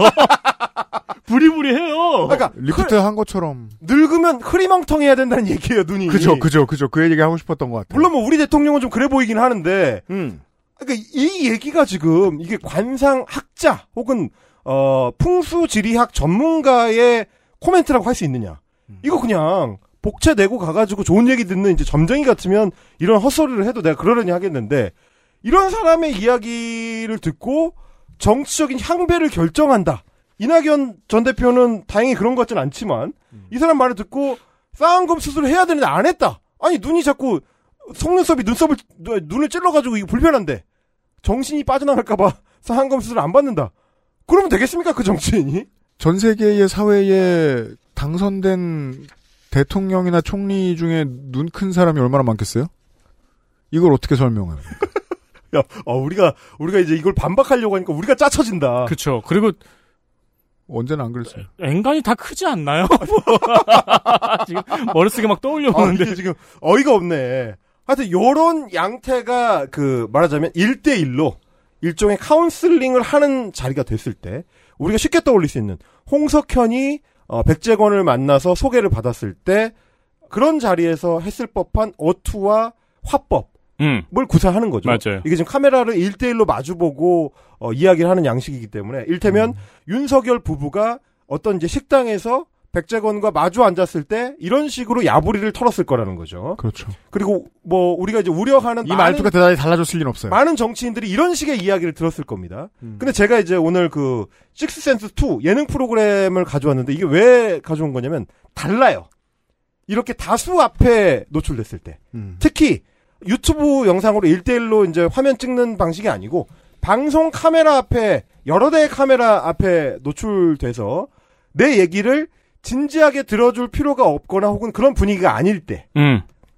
그리고 어떤 사람은 마치 그 마술사 앞에서 너 어떻게 하나 보자라는 식으로 팔짱 끼고 바라볼 때. 그게 그 사실 이 식스센스라는 예능의 그리고 컨셉이었죠. 그렇죠. 네, 가짜를 섞어놓고 누가 진짜고 누가 가짜인지를 알아내는. 그렇죠, 그렇죠. 이제 그럴 때 이 사람의 표정, 백재권이라는 사람이 어떤 어, 모습을 보이는지를 좀 봤습니다. 그게 혼자 떠들 때랑은 분명히 다릅니다. 그렇죠. 아, 그거를 보여줄 텐데 일단 그 그놈의 이제 동물 관상을 아, 식센스 2에서 어, 전소민 씨, 그 탤런트 정소민 씨한테도 어, 가져다 대는데 이분한테는 이제 청개구리 관상. 근데 이거는 전소민 씨는 이 전부터 이미 런닝맨에서 별명이 유재석 음. 아, 씨가 메뚜기인 것처럼. 아, 그래 개구리예요? 네, 개구리였어요. 어, 어, 그러다 보니까 이제 그런 얘기가 나오는 거구나. 이게 안에서도 이제, 아, 이거 제작진이 알려준 거 아니야? 뭐 이런 얘기 있거든요. 음. 어, 요런 얘기 가 나오는데. 하여튼 TV 청- 많이 보는 분이시잖아. 우리가 알잖아요. 아, TV 많이. 보죠. 예. 예, 유튜브도 많이, 유튜브 많이 보고. 보시고. 그리고 청개구리 관상이라고 갖다 붙인 다음에 이제 썰을 풉니다. 한번 들어보시죠. 그러니까 여기는 이제 파란 거 청개구리 상이에요. 아, 좋은 것 같은데요? 가장 말안 듣는 거 아니야? 말안 듣는데? 이게 황소개구리나 이런 개구리, 독개구리는 이렇게 남을 공격하는 성향도 좀 있어요. 근데 청개구리는 공격성이 없어요. 타인으로부터 좀 이렇게 뭐라 그럴까 보호받는. 어, 소민이 그 상대방 공격할 때 엄청나게 하는데요. 그것은 이빨 때문에 그래요. 이빨 때문에요. 아. 한 가지 본인이 컴플렉스라고 생각할 수 있는 부분이 코 같아요. 네. 근데 코가 이제 작아. 코가 작은 것 같다고 느낄 수 있어요. 근데 그렇게 생각하면 안 돼요. 코를 절대 건드리면 안 되는 이유가 개구리는 코가 있어요, 없어요? 없네요? 없네요? 콧등이, 콧대가 코는 없네? 개구리는 구멍만 뻥 뚫렸거든. 그렇다. 그래서 이 양서류, 특히 여자가 양서류를 가지면 코가 크면 오히려 해로워요. 왜냐면 남편을 이겨먹으면 이게 요즘 방송의 컨텐츠로 적당해요? 어, 이건 뭐 차치하더라도. 사실 적당하지 않기 때문에 이제 계속 거리두기를 하는 게 이제 방송에서는 좀 드러나긴 하는데 네, 네. 뭐 자막이라든지 혹은 이제 옆에 다른 출연자들이 어, 계속 이제 다른 멘트들을 합니다. 반론을 제기하고 그리고 이것 좀 음성으로 들어서 확실하지 않은데 마지막에 남편을 이겨 먹으려 그래 이거는 제작진이 뮤, 줄여버렸어요. mute를 시켰네요. 제가 일부러 약간 키운 건데 거- 거의 안 들리게 해놨습니다. 음. 아, 저는 PD의 고민이 뭔지 요만큼 유추할 수 있습니다. 이게 너무 기분 나빴는데, 음. 엿을 먹여야겠는데, 티나게 하면 내가 혼나니까, 여기 뚝 자를 순 없지. 페이드아웃으로 가자. 어. 그러면, 눈 부릅뜨고 보는 사람들은 들려. 그렇지. 예. 어, 우리는 팟캐스트니까 이거 음성으로 드시는 분들은 그게 확실히 들어가 있다는 걸 아실 거예요. 근데 유튜브 영상으로 보면 잘 안 들려요. 남자를 이겨 먹으려 그래, 어. 라는 말을 했네요. 이 남편을 이겨 먹으려 그래. 딱 이 대목이 딱 들어가거든요. 잘 보시면 말이 자꾸 이랬다가 저랬다가 하게 됩니다. 왜냐면 옆에서 계속 반론을 제기하거든. 아니 이게 이제 말 안 듣는 거 아니야? 라고 청개구리상이라고 하니까 조- 안 좋은 거 아니냐? 라고 얘기를 하잖아요. 그러니까 갑자기 이제 황소개구리나 도개구리랑은 다르다. 음. 그러니까 그건 나쁜 개구리상이고 청개구리는 괜찮은 거다. 이렇게 얘기를 하죠. 근데 그것도 웃겨요. 황소개구리가 있는데 도개구리는 뭐야? 도개구리는 독이 있는 개구리의 종류는 굉장히 많잖아요. 너무 많죠. 음. 어, 이런 거. 그러니까 순간적으로 이제 대응하려다 보니까 잘 안 되죠. 이제 나쁜 걸 떠올리니까. 그 도깨구리는 남을 공격하지 않는 걸로 저는 알고 있거든요. 그리고 그래서 독을 가지고 있는 걸로 알고 있는데. 약한 종류가 독을 갖잖아요. 음. 그리고 거꾸로 생각하면 황소개구리는 공격적이냐? 황소개구리는 뭐랄까 이제 그 덩치가 크긴 하죠. 그래도 먹고 살아야죠. 그러니까 그 뭐가 공격적이냐를 따지면 이상한 말이에요 이게. 음. 그리고 청개구리는 공격성이 없다. 이제 이- 이런 즉, 식으로 잘 하니까 몰라요. 어 그러니까 또 옆에서 태클을 걸죠. 아이 뭐 소민이 공격할 때 엄청 하는데 그랬더니 그는 또 딴 얘기를 합니다. 음. 이빨이 이상하게 생겨서 그렇다. 이게 어르신들이 그러니까 자연과 친했던 유년기를 가진 어르신들이 알고 요즘 사람들은 잘 모르는 거죠. 음. 두꺼비랑 청개구리 구분할 때 이빨 어. 만져보면 아니까 어. 그냥 갑자기 그걸 그냥 들이미는 거예요. 하는 거죠. 원래 들으면 이 얘기를 안 했을 텐데. 그렇죠. 그리고 뭐 코가 작은 거 이유, 이유 얘기를 합니다. 음. 그러면서 아 코를 건드리면 안 된다. 이유가 뭐냐? 개구리가 코가 있어요 없어요 이럽니다. 뭔 말이야? 아니 개구리는 물론 코가 없죠. 음. 방금 떠올린 프리스타일이죠. 아니 자기가 그렇게 규정을 했으니까 이 사람이 개구리 상인 거지. 실제로 이 사람이 개구리는 아니잖아요. 이, 이 사람은 사람이잖아. 개구리는 아니지. 이 사람은 사람이잖아. 코가 있는 사람이잖아요. 근데 코가 없는 걸로 치면 뭐 양서류 개구리만 코가 없나? 뭐 잉어도 코가 없죠. 이렇게 하면 여러 가지를 적용할 수 있는데, 그러니까 그때 그때 앞에서 뭐라고 하는 거에 따라 계속 입장을 바꾸는 거예요. 제가 지금 웃긴 게 그냥 선으로 다시 돌아와 봤습니다. 음. 제가 지금 저는 예능을 잘 안 보니까 잘 모르는 분들이 많잖아요. 전소민 씨의 이미지를 검색해 봤는데 사람이고 코가 있어요. 코, 코뼈도 있고요. 배운데. 어 그리고 구멍만 있지 않아요. 청개구리도 독이 있대요. 아, 독이 있어요. 또? 그 저- 종류래요. 아 그래. 그럼 틀렸네. 아무튼 백재권 씨는 전소민 씨와 출연자들을 이겨 먹으려고 하고 있어요. 이렇게. 어, 그러니까 그때 그때 갖다 붙인다. 라고. 음. 일단 봐야 될 것 같고 그러면서 이제 마지막에 제가 이제 화- 제일 황당했던 게 뭐냐면 될 수 없는 얘기를 합니다. 이 해법을 제시해 주는 거예요. 음. 어떻게 해야 되는가? 라고 해법을 제시해 줘야 되는 대목인데 해법이 아닌 얘기를 합니다. 들어보시죠. 어, 조금 아쉬운 거예요. 보완할 건 없는데 어디가 좀게 아쉽습니까? 개구리 상치고는 입이 좀 작아. 그래서 어렸을 때 보면 여기가 성장할 때 입이 찢어지죠. 네. 이게 구강염이라 하는데 찢어질 때 이런 개구리상을 가진 사람은 약을 바르면 안 돼. 더 찢어지게 해야 돼. 선생님 저 여기 맨날 커져가지고 맨날 약 발랐었어요. 아, 그래서 아쉬워요. 진짜? 이게 만약에 더 찢어져서 커졌다면 더 빨리 토클라스 배우가 됐을 건데 그게 좀 아쉬운데 언니 원래부터 조금 큰 거 먹어봐요. 아니 그러니까 개구리상 치고는 이제 입이 작아서 좀 관상이 좀 문제다. 아 그러면서 입이 찢어 찢어지게 돼야 된다. 이런 얘기를 한단 말이죠. 뭐 어렸을 때 이제 그 성장기에 급하게 크면 이제 이, 입 가가 약간씩 찢어지는 그런 현상이 있죠. 그건 초등학교 때 가끔 옆에 애를 보면 그렇게 된 애가 있죠. 아니 그때 약을 바르면 안 된다고 하면 어떻게 해요? 아픈데 애들이. 그렇지 아프지. 어. 그거를 약 바르지 말고 더 찢어지게 냅둬야 된다라는 얘기를 하는 어떤 사이비가 있으면 이쯤 되면 안 아키죠. 어, 혼나야지. 그거를 안 바른다고 입이 더 커지나요? 인체가 자연 치유하지 않나요? 아, 이게 무슨 빨간 마스크냐고. 괴담도 아니고. 아니 지금 하나 예측 가능한 게 윤석열 검사더러 악어상이라 그랬잖아요. 네. 만약에 만난 적이 있다면 전소민 씨한테 했던 똑같은 얘기를 했을 수 있겠습니다. 어. 입을 찢어라. 아, 입을 찢어라. 아. 악어상인데 악어상처럼. 입이 충분히 크지 않다. 입이 작죠, 대통령이. 예. 아, 그렇네. 악어상인데 왜 입이 작아요? 음, 그렇지. 어, 그런 거. 그러니까 뭐 우리가 익숙하게 봤던 이제 백작원 칼럼의 변용들이 실제 현장에서 벌어지는데 그럼에도 불구하고 이제 프로그램의 특성상 식스센스처럼 팔짱 끼고 뒤에 앉아 있는 사람들이 계속 태클을 걸어요. 뒤에서 막 계속 아, 꿍시렁거리고 이 본편을 보면 반론을 제기하고. 그러 그러니까 일방적으로 듣고만 있지 않으니까 음. 말이 잘 안 먹힙니다. 그래서 약간 당황해요. 음. 표정이 표정이 약간 당혹스러워한단 말이에요. 그러니까 이런 이 사이비 점쟁이들의 특질 중에 하나죠. 그래서 뭐 집에 뭐 오동나무 있어 없어 그러면 어, 없는데요? 있었으면 큰일 날 뻔했어. 이게 똑같은 거예요. 있는데요. 당장 치워. 그렇지. 그러면 이 사람이 만약에 아 사실은 있는데요라고 하면 또 말을 바꾼단 말이에요. 그러니까 이거랑 똑같은 거예요. 그러니까 자기가 일방적으로 쫙 썰을 풀어서 이 사람을 이를테면 감화시킬 수 있을 때는 비즈니스가 굉장히 쉽게 풀리는데 이 사람이 논리적 이성적으로 접근을 해가지고 잘 안 넘어갈 때는 굉장히 어려운 지경에 처하는 게 팔짱 끼고 싸늘한 표정으로 쳐다봐. 그렇죠. 그러면 이게 안 먹히거든요. 이게 제가 요파시에서 몇번 들었던 말씀입니다.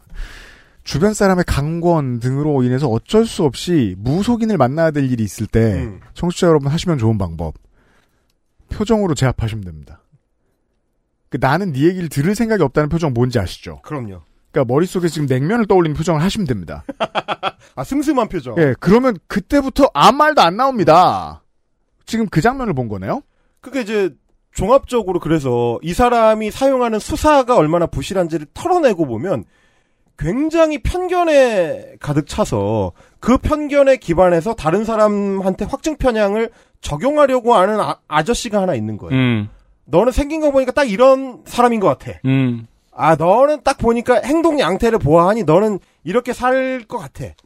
결국 이제 우생하게 어떤 큰 범주 안에 들어가 있는 내가 봤을 때 딱 보면 알아라고 하는 그 어, 소위 말하는 이제 개저씨들의 행동 양태의 연장선에 있는 건데 이런 사람의 썰 푸는 거를 듣고 소위 정치인 심지어 대통령 부부 뭐 이런 사람들이 중요한 국정 과제에 조언을 맡길 수 있는 사람이다라는 판단을 한다는 거예요. 그래서 저는 우리는 지금 3시간 동안 백장원의 얘기를 한 것 같지만 제 머릿속에는 홍석현, 윤석열의 얼굴밖에 안 떠올라요. 이 불쌍한 희생자들 어쩌면 좋아? XSFM입니다. 딸기예요?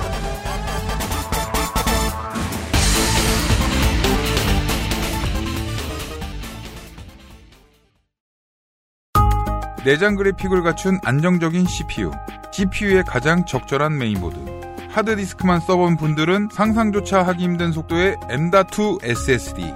기능성과 디자인을 모두 충족하는 케이스까지 이달의 PC로 빠르게 구매하실 수 있습니다.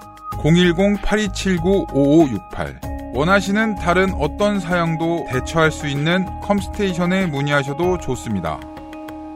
주식회사 컴스테이션 우리 아이들에게 꼭 필요한 거? 유해물질 안전기준 통과로 믿을 수 있는 미끄럼 방지로 넘어지지 않게 안전하게 음식물을 흘려도 잠깐 실례해도 쓱 닦아주면 그만. 강한 내구성과 보건력으로 짓궂은 아이들도 거뜬하게 어? 갖고 싶어?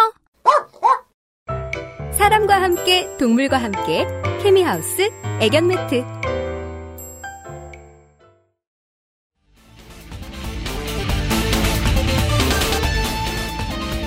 딸기예요? 제가 아까 이런 말씀 드렸잖아요. 물론 저도 참 별로다라고 생각은 했습니다만 제가 어떤 정말 싫을 만한 사람이 안녕하세요 했다고 해서 동네방네 소문내고 다니는, 다니진 않아요. 그냥 내 인상이 그런 거니까 그냥 가지고만 있는 거지. 제가 무슨 처음에 백정원 씨를 만났는데 옛날에 우리 아버님이 60년대 오토바이 이랬을 때 내가 퍽 때리고 이러고 소문내고 다니지 않는다고. 그렇지. 근데 그걸 떠드는 걸로 직업을 삼았는데 홍석현은 그에게 반했다. 그렇죠.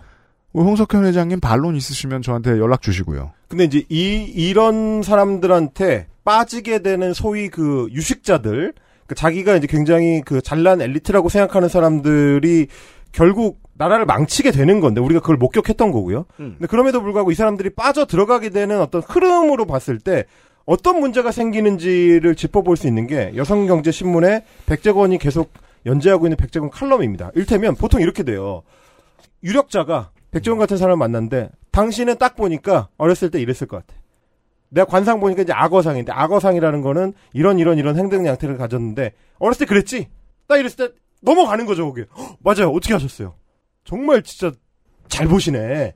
그러고 나면 그때부터는 이야기가 쉬워집니다. 그 수법에 대해서 굉장히 유쾌하게 풀어낸 영화가 있지 않습니까? 음. 기생충이라고. 아, 그렇죠. 그렇죠. 제가 타로를 딱 한 번 본 적이 있거든요.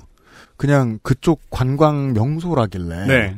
그리고 저는 일단 인절미 빙수가 맛있다길래 갔었어요. 네. 그런 데 있죠. 근데 그게 2013년인가 14년 이랬거든요. 음. 한참 사무실 구하고 얼마 안때 14년이겠네. 사업이 뭐 이러이러해서 잘 될 거라고 얘기를 하는 거예요. 사업 처음 시작했는데. 음. 그래서 전그 얘기를 듣고 아 돈을 여기에 쓰고 싶은 사람은 이래서 쓰겠구나라는 느낌이 드는 거예요. 어, 그렇죠. 누군가가 나를 단정 지을 때 느껴지는 피약성은 매력 있어요. 어. 이거 중요합니다. 거기서 주는 카타르시스가 있죠. 호- 내가 홍석현 회장이라고 생각해보죠. 이 사람한테 막 구는 사람은 없어요. 음. 심지어 겁나 예의 바르게 굴어도 홍석현 회장은 막 집어던지고 할 수 있는 사람이에요. 음. 그래도 아무도 뭐라고 못해요. 인간의 이런 이상한 감정적인 측면을 봐야 돼요. 자기도 피약성에 시달리고 싶을 때가 있습니다.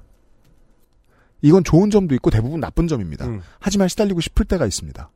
그때는 거짓말이 유용합니다. 이건 영화 메멘토를 떠올리셔야 돼요. 저 뭐냐 크리스토퍼 놀란 월간이죠. 사실 이거 거짓말인 줄 알면서도 내가 거기에 투신하게 될 때가 있습니다. 음. 그게 필요할 때 맞아요. 무속은 그런 역할을 합니다.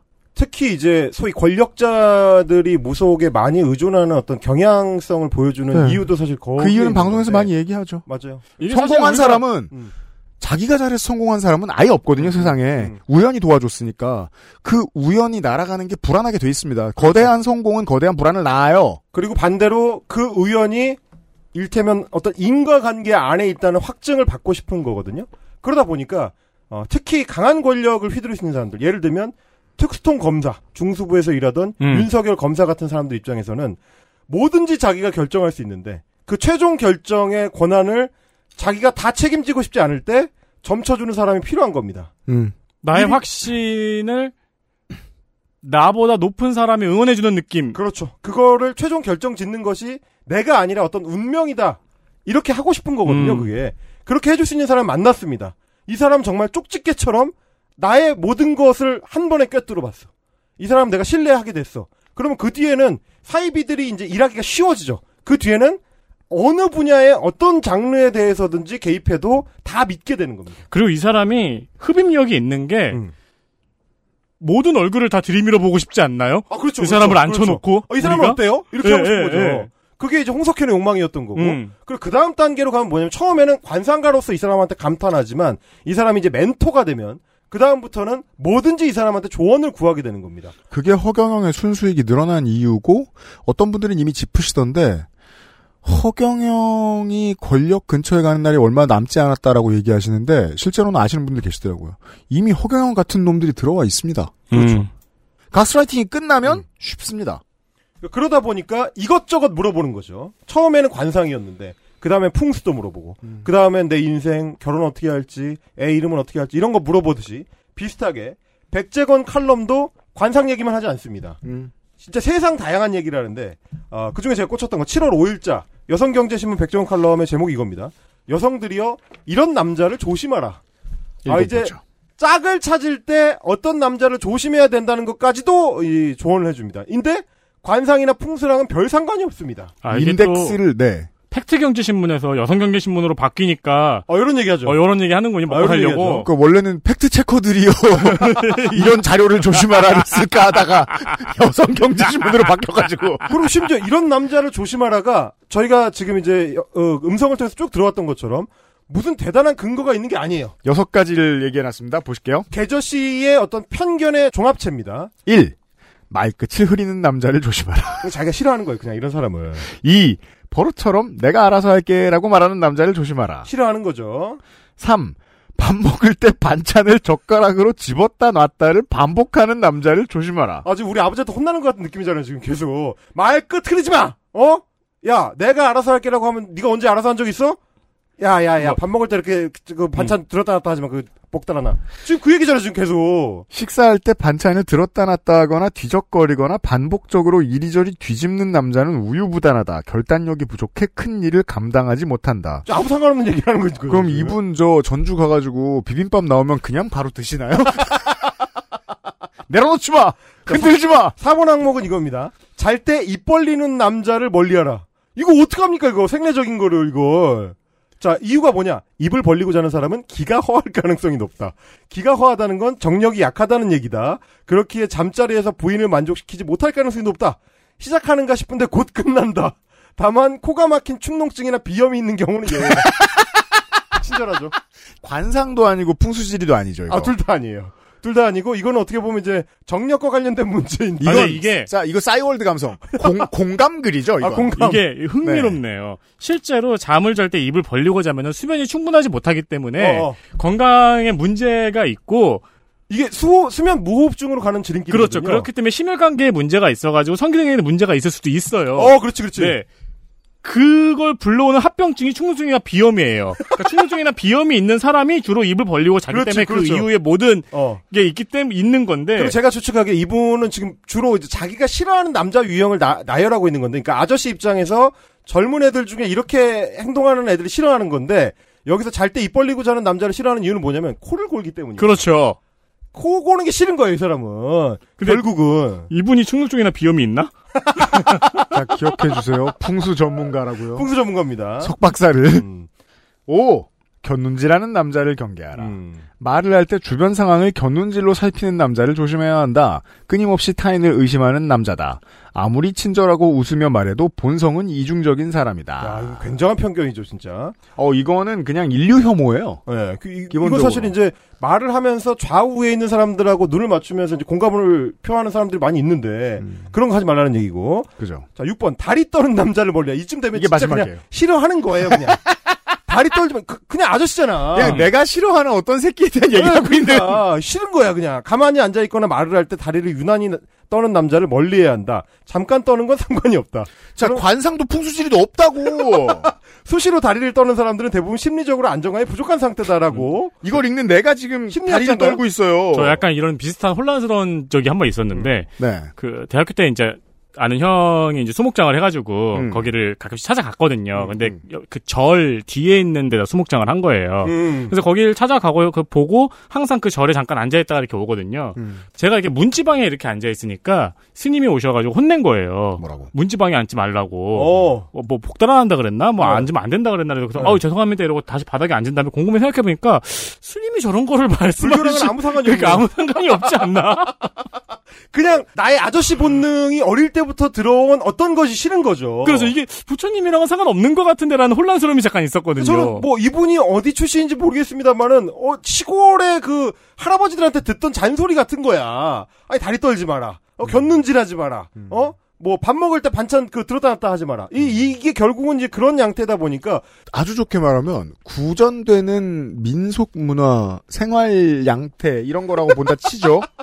근데 구전되는 민속이 왜 국가 지도자의 이데올로기에 영향을 미쳐야 되느냐 하는 게 국민들의 질문이잖아요. 그렇죠. 이런 글은 뭐 인스타 보면 이런 썸남 정리해라 이런 거 많아요. 예, 그 글들이 더 인기 있을 거예요. 그러니까 이게 이제 이 일 저 일 모든 일에 다 고나리를 할 수 있는 일종의 면허를 취득하게 되는 거죠. License to 고나리. 어, 홍석현이 칼럼을 연재할 수 있는 지면을 열어주고 윤석열 같은 사람들의 이제 주변에서 사람들을 만나면서 이 사람이 세상에 영향력이 있는 인물처럼 비춰 보여지고 이게 이제 이 사람한테 모든 일에 영향력을 행사할 수 있는 혹은 모든 일에 대해서 조언을 할 수 있는 일로 만들어주는 건데 결국 어떻게 보면 이런 얘기가 소위 이제 신문 많이 보는 개저씨들의 욕망의 발현이에요. 이 아저씨들도 어디 가서 곁눈질 하지 말라. 어? 반찬 들었다 놨다 하지 말라라는 얘기를 하고 싶어. 음. 근데 나는 그런 얘기를 하면 이제 꼰대가 되니까. 그렇죠. 하지만 권위 있는 이 관상학자는 이런 얘기를 해주면 내가 어디 가서 인용할 수 있다. 음. 이런 거죠, 설- 결국에는 그게. 음.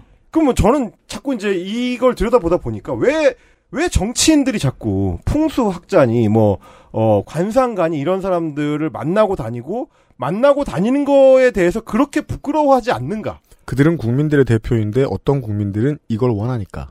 그렇죠. 그리고 동시에 뭐냐? 이 미신이라는 게 어, 점쟁이나 어, 굿하는 거 무당들하고는 좀 다르다. 이 풍수나 관상은 고상한 철학, 철학이다. 동양 철학이다. 이런 알리바이까지 자기들이 있는 거예요. 네. 그러니까 얼마나 백제건 같은 소위 석박사가 좋겠습니까? 자기의 이 고상한 취미 혹은 어떤 조언 그룹을 정당화해 줄 수 있는 타이틀을 이 사람이 갖고 있다. 정치인들의 입장. 내가 이해하는 모양의 세상에서 말할 것 같은 사람이 말하는 것 같아. 그렇죠.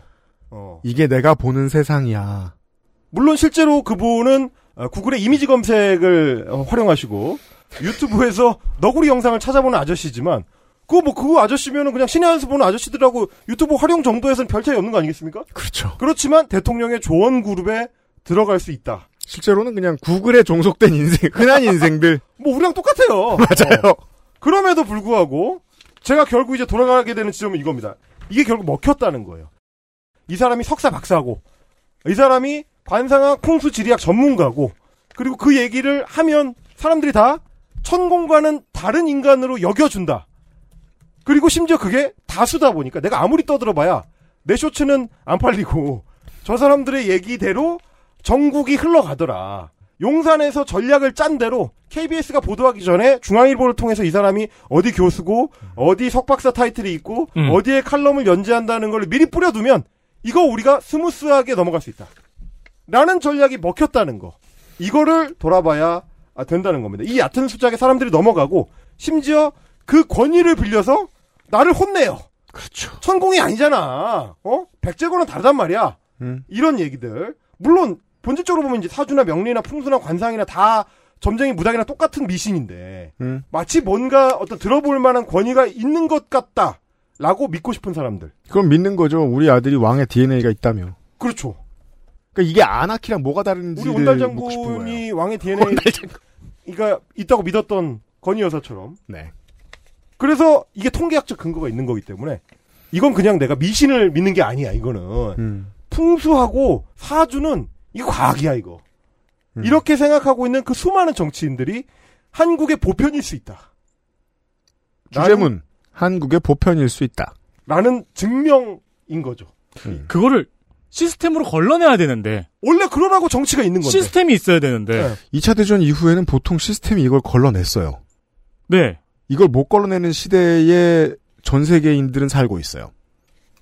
그래 제가 아- 안타까운 게 최순실이 무당이라고 소문났을 때는 박근혜가 자빠졌는데 진짜 무당인 게 거의 화- 거의 확실한 게 아니지. 진짜 확실한. 음. 왜냐면 본인이 칼럼도 쓰고 이렇게 떠들고 음. 그래서 그 얘기를 들어보면 어, 이 사람 점쟁이네 라고 모두가 알 수 있는데 그 인물이 나타났는데도 실제로는 점쟁이가 아니었던 최, 최순실의 꼭두각시는 자빠지고 왜 실제 점쟁이의 꼭두각시로 보이는 대통령한테는 아무 문제가 없는가 음. 어, 이 좌절에 대한 해석을 우리가 이제 해야 되는 겁니다 근데 저는 또 역으로 약간 반론을 하자면 사람들이 넘어간 게 아니라고 완전히 봐요. 넘어가진 않았다 왜냐면은 몇 번 화를 내봤어요. 화를 내봤는데 이게 CL도 안 먹히는 그렇죠. 거를 아는 거예요. 우리가 손바닥 왕자도 나오고 항문침도 나오고 했을 때 화를 네, 내었죠 우리가 술자리에서도 그런 친구 있잖아요. 그러니까 반응을 안 하고 마음에 담아두고 있는 거라고 생각해요, 사람들이. 그렇죠. 그러니까 네. 그게 사실은 말씀하시는 65%인 건데 음. 우리가 이제 첫 시간에 얘기했던 35%만 쥐고 그 사람들만 납득시킬 수 있으면 돌파가 가능하다라는 거. 음. 그 이제 실제로는 어느 정도 성공하고 있는 거고 그리고 어쩌면 선거에서 그게 성공할 수도 있다라는 어떤 걱정. 성공할 수 있습니다. 네. 이, 이겁니다. 그래서 우리가 뱅뱅 이론으로 이제 돌아가 봐야 된다라고 이제 저희가 생각하게 된 건데. 다시 그 2012년 글. 그 글에 이렇게 돼 있습니다. 어, 결말 부분을 제가 읽어드릴게요. 이렇게 말하는 필자는 아직도 뱅뱅을 그래서 누가 입는지 모르겠다. 이 모든 걸 생각한 바로 지금도 수많은 사람들 중 누가 뱅뱅에서 옷을 사고 그들이 옷을 고르는 기준은 뭔지 도대체 상상할 수가 없다. 이대로 가면 우리는 진다. 아마 계속 질 거다. 속지 않으려는 우리는 속이는 놈들이 속는 자들을 어떻게 속이고 있으며 그 속는 자들은 어떻게 살고 있는지 알아야 한다. 그걸 알지 못하면 우리는 계속 진다. 결국 우리는 속는 자들을 속지 않으려는 자들로 끌어들여야 하는 숙명적 과제를 안고 있는 셈이기 때문이다. 그들을 알아야 뭘 데려오든 말든 하지. 라고 어, 글을 맺고 있습니다. 이해하자. 음. 이해하고 이, 어떻게 우리와 같은 생각을 공유할 수 있을지를 고민하자라는 이야기인 건데 어, 춘심애비님이 이제 2012년 4월에 이 글을 쓰고 아무리 외쳤지만 2012년 그 해에 아, 우리는 또 졌죠 박근혜한테. 그렇죠. 어쩌면 최순실한테 진 걸 수도 있었던 그 2012년에 음. 어, 졌습니다. 뱅뱅을 입는 많은 사람들이 투표장에 나왔고 어, 뱅뱅한테 졌습니다. 네. 어, 뱅뱅한테 진 이유를 이제 정확하게 규명을 못하면 내년 총선에 어쩌면 어, 또 질 수도 있다. 음. 어, 뭐 춘심 춘심애비님이 2012년에 분석했던 것처럼 뭐 이게 막 속는 사람들이라고 저는 물론 물론 보지는 않지만 그렇게만 보진 않아요. 네. 왜냐면 이제 35%라는 콘크리트 지지층의 유지라는 게 뭐, 어, 점쟁이를 중심으로 해서 결속되어 있는 건 아니라서. 아니에요. 안 믿는 사람도 많을 거예요. 그 그게 이렇게 단순하지는 않습니다만. 뱅뱅 이론이 여전히 2023년에도 통찰하고 있는 지점이라는 거는 우리가 모르는 우리 바깥의 세계가 굉장히 넓을 수 있다. 그래서 이제 뱅뱅 이론 그래도 뭐라고 되어 있냐면 우물한 개구리가 나일 수 있다는 거거든요. 음. 우물 밖의 사람들은 우물 안도 보고 밖도 보는데 우물 안의 사람들은 우물 안밖에 못 보니까 그러면 시야가 좁아진다. 그게 이제 2012년에 트위터였다는 얘기고 네. 우리도 어쩌면 우리의 우물에 어, 갇혀 있는 삶을 선택하고 있는 것일 수도 있다. 우리가 계속해서 이제 신의 한수라든지 뭐 윤서인이라든지 이런 애들이 실제로 뭐라고 떠드는지를 직접 들려드리는 이유도 단순히 이제 논파하는 재미에만 있는 게 아니고 쟤들이 뭐라고 떠드는지를 좀 한 번쯤은 진지하게 들어봐야 순수한 호기심.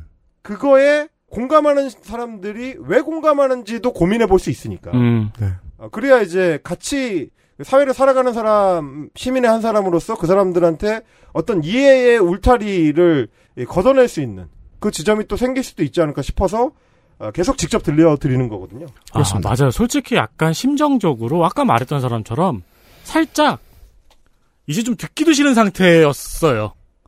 정부나 대통령실의 해명이라든가 무슨 사건이 터졌다든가 음. 이게 어이도 없는 걸 어이도 없는 대처 방안으로 밀고 나가고 그러니까 저도 그렇죠. 그렇고제 주변 사람들도 그렇고 어, 뭐랄까 무관심층이 점점 돼가는 그런 타이밍이기도 했어요. 음. 그리고 이제 저는 계속 그 생각을 했는데 진짜로 어 사주는 통계야. 라고 이야기하는 사람이 제 주변에도 있습니다. 음. 많아요. 예. 그리고 자기가 갔던 어떤 점집, 제 친구 같은 경우 무슨 색깔점이라는 걸 보고 와가지고. 아, 퍼스널 이거 컬러 말고요? 아, 색깔점. 퍼스널 컬러가 아니에요. 얘의 운명을 색깔로 점을 칩니다. 오. 근데 색깔로 점을 쳤는데 해법을 보니까 색깔로 점을 친 다음에 아, 너의 운명은 에스컬레이터 방식이다. What? 천천히 가지만 올라가긴 올라간다.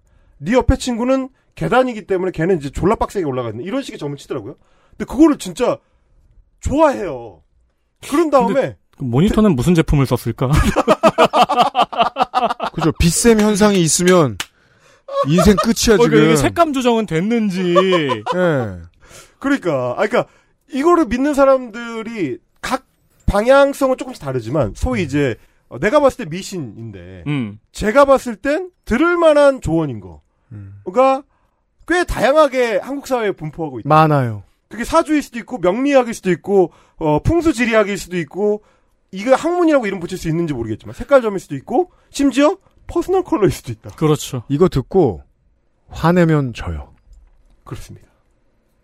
아니 왜냐면 저도 심지어 아내가 먼저 해보고 저도 퍼스널 컬러 진단 받으러 갔었거든요. 그거 비싸죠? 어 비싸요. 네, 돈 10만 원 할걸요? 그리고 심지어 그거에 바탕에서 그 주 주말에 아울렛 가가지고 옷을 샀습니다. 그럼요. 그거 하려고 돈 낸 건데. 근데 내가 몇달 전에 곰곰이 생각해 보니까 그때 이제 퍼스널 컬러 보러 가면 색깔 천을 이렇게 대보잖아요. 네, 네. 근데 내가 집에서 가만히 생각해 보니까 아니 가만히 있어봐. 그럼 홍대에 있는 퍼스널 컬러 진단 센터랑 상수에 있는 센터랑 강남에 있는 센터가 조명이 다 다른데. 그죠. 그리고 그 각 가게마다 쓰는 그 칼라 지가 다른데. 그렇죠. 채도와 명도가 다르고 반짝이는 정도가 다 달라요. 아내가 한 데는 강남이고 제가 한 데는 홍대인데 아니 가만 보니까 다른데 이게 진단을 진단을 이렇게 표준화 시켜가지고 우리가 얘기할 수 있나? 문득 그 생각이 드니까 아니 그동안 내가 예쁘고 잘 어울린다고 믿어왔던 그 옷을 버렸던 게 너무 아까운 거야. 아, 아, 아. 그러고 보니까 나도 아차하면 깜빡 넘어가는구나. 아, 그 생각을 저도 하게 됐던 걸 느꼈어요. 음, 그러니까 우리가 생각하는 많은 것들이 생각보다 많은 백제권들이 어, 우리 주변에서 많은 사람들과 함께 호흡하고 있다. 그 백제권들이 다수고 각 백제권을 그때그때 의심하는 헬마우스가 소수일 수 있다. 맞는 말입니다. 그 많은 백제권들은 누굴까? 노동정책에 대해서 SPC에서 사고 났을 때 그렇게 공분했는데 결국은 민주노총 조합원 욕하는 기사 쓰면 또 거들어줍니다. 어떤 사람들은. 저는 그게 다수라고 생각해요. 부동산 정책을 이번 정권이 실패하고 있다고 해도 다루어지지 않았을 때 혹은 마용성이 다시 깨어난다라는 기사를 봤을 때 거기에서 위로를 받는 시민들이 있습니다. 저는 그게 다수라고 생각해요. 소수자 정책에 관심이 많지만 그래도 교회가 뿌리는 혐오가 더 옳다고 느끼는 사람들이 있습니다. 저는 그게 더 다수라고 생각해요. 이동편의 정책에 관심이 많지만 전장현이 뭐를 한다 그러면 일단 싫은 사람들이 있습니다. 저는 그게 다수라고 생각해요. 내 주변에 있는 이주민과 친해지고 싶지만 그들의 범죄에 대한 경제지의 기사를 읽으면 그들이 다 무서워지고 혐오스러워진다고 생각하는 시민이 저는 다수라고 생각해요. 왜? 정치와 무속은 정말 닮았습니다. 말로 때우면 끝납니다. 그 말이 충분히 성숙하고 발전하지 않은 나라에서 무속이 정치에 들러붙어 있는 게 그렇게나 이상한 일인가? 아닌 것 같습니다. 생각보다 드넓은 합의의 범위 안에 우리나라의 이너서클 안에 무속이 들어있는 일 아주 이상한 일은 아닌 것 같습니다. 그래서 저는 잘 알아야 된다고 생각을 하게 된 거고요. 아, 모르면 어, 또 진다. 어, 또 지기는 싫기 때문에 가능한 앞으로도 좀 계속 좀 연구를 해서 저 사람들이 어떻게 어, 다수가 되었었는지를 좀 밝혀나가는 작업을 계속 하려고 합니다. 지기 싫을 때 독재 정권은 학살을 하고요. 지기 싫으면 민주주의 정당은 내가 싫어하는 사람을 지지자로 만들어내야 돼요. 이런 얘기였습니다. 헬마우스 코너 여름 시간이었습니다. 추석 때 만나요. 고맙습니다. 감사합니다. XSFM입니다. 딸기예요?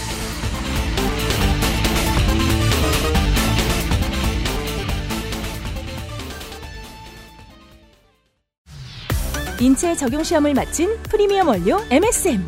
관절 건강엔 QBN. 제조원 주식회사 우리바이오 유통판매원 주식회사 헬릭스미스 수냉은 커스터마이징에 따라 효율 차이가 큽니다. 컴스테이션에 문의하십시오. 주식회사 컴스테이션.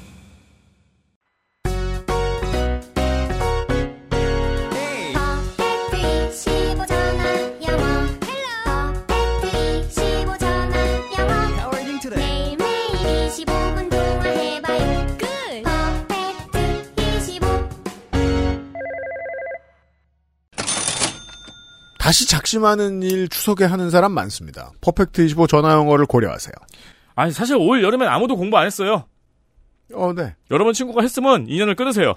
음, 네. 그는 너무 독한 사람입니다. 그러니까 말입니다. 네. 더워서 공부하기 싫었던 거 압니다. 음. 하지만 이제 더위는 그칠 것이고 삶은 계속될 것이에요.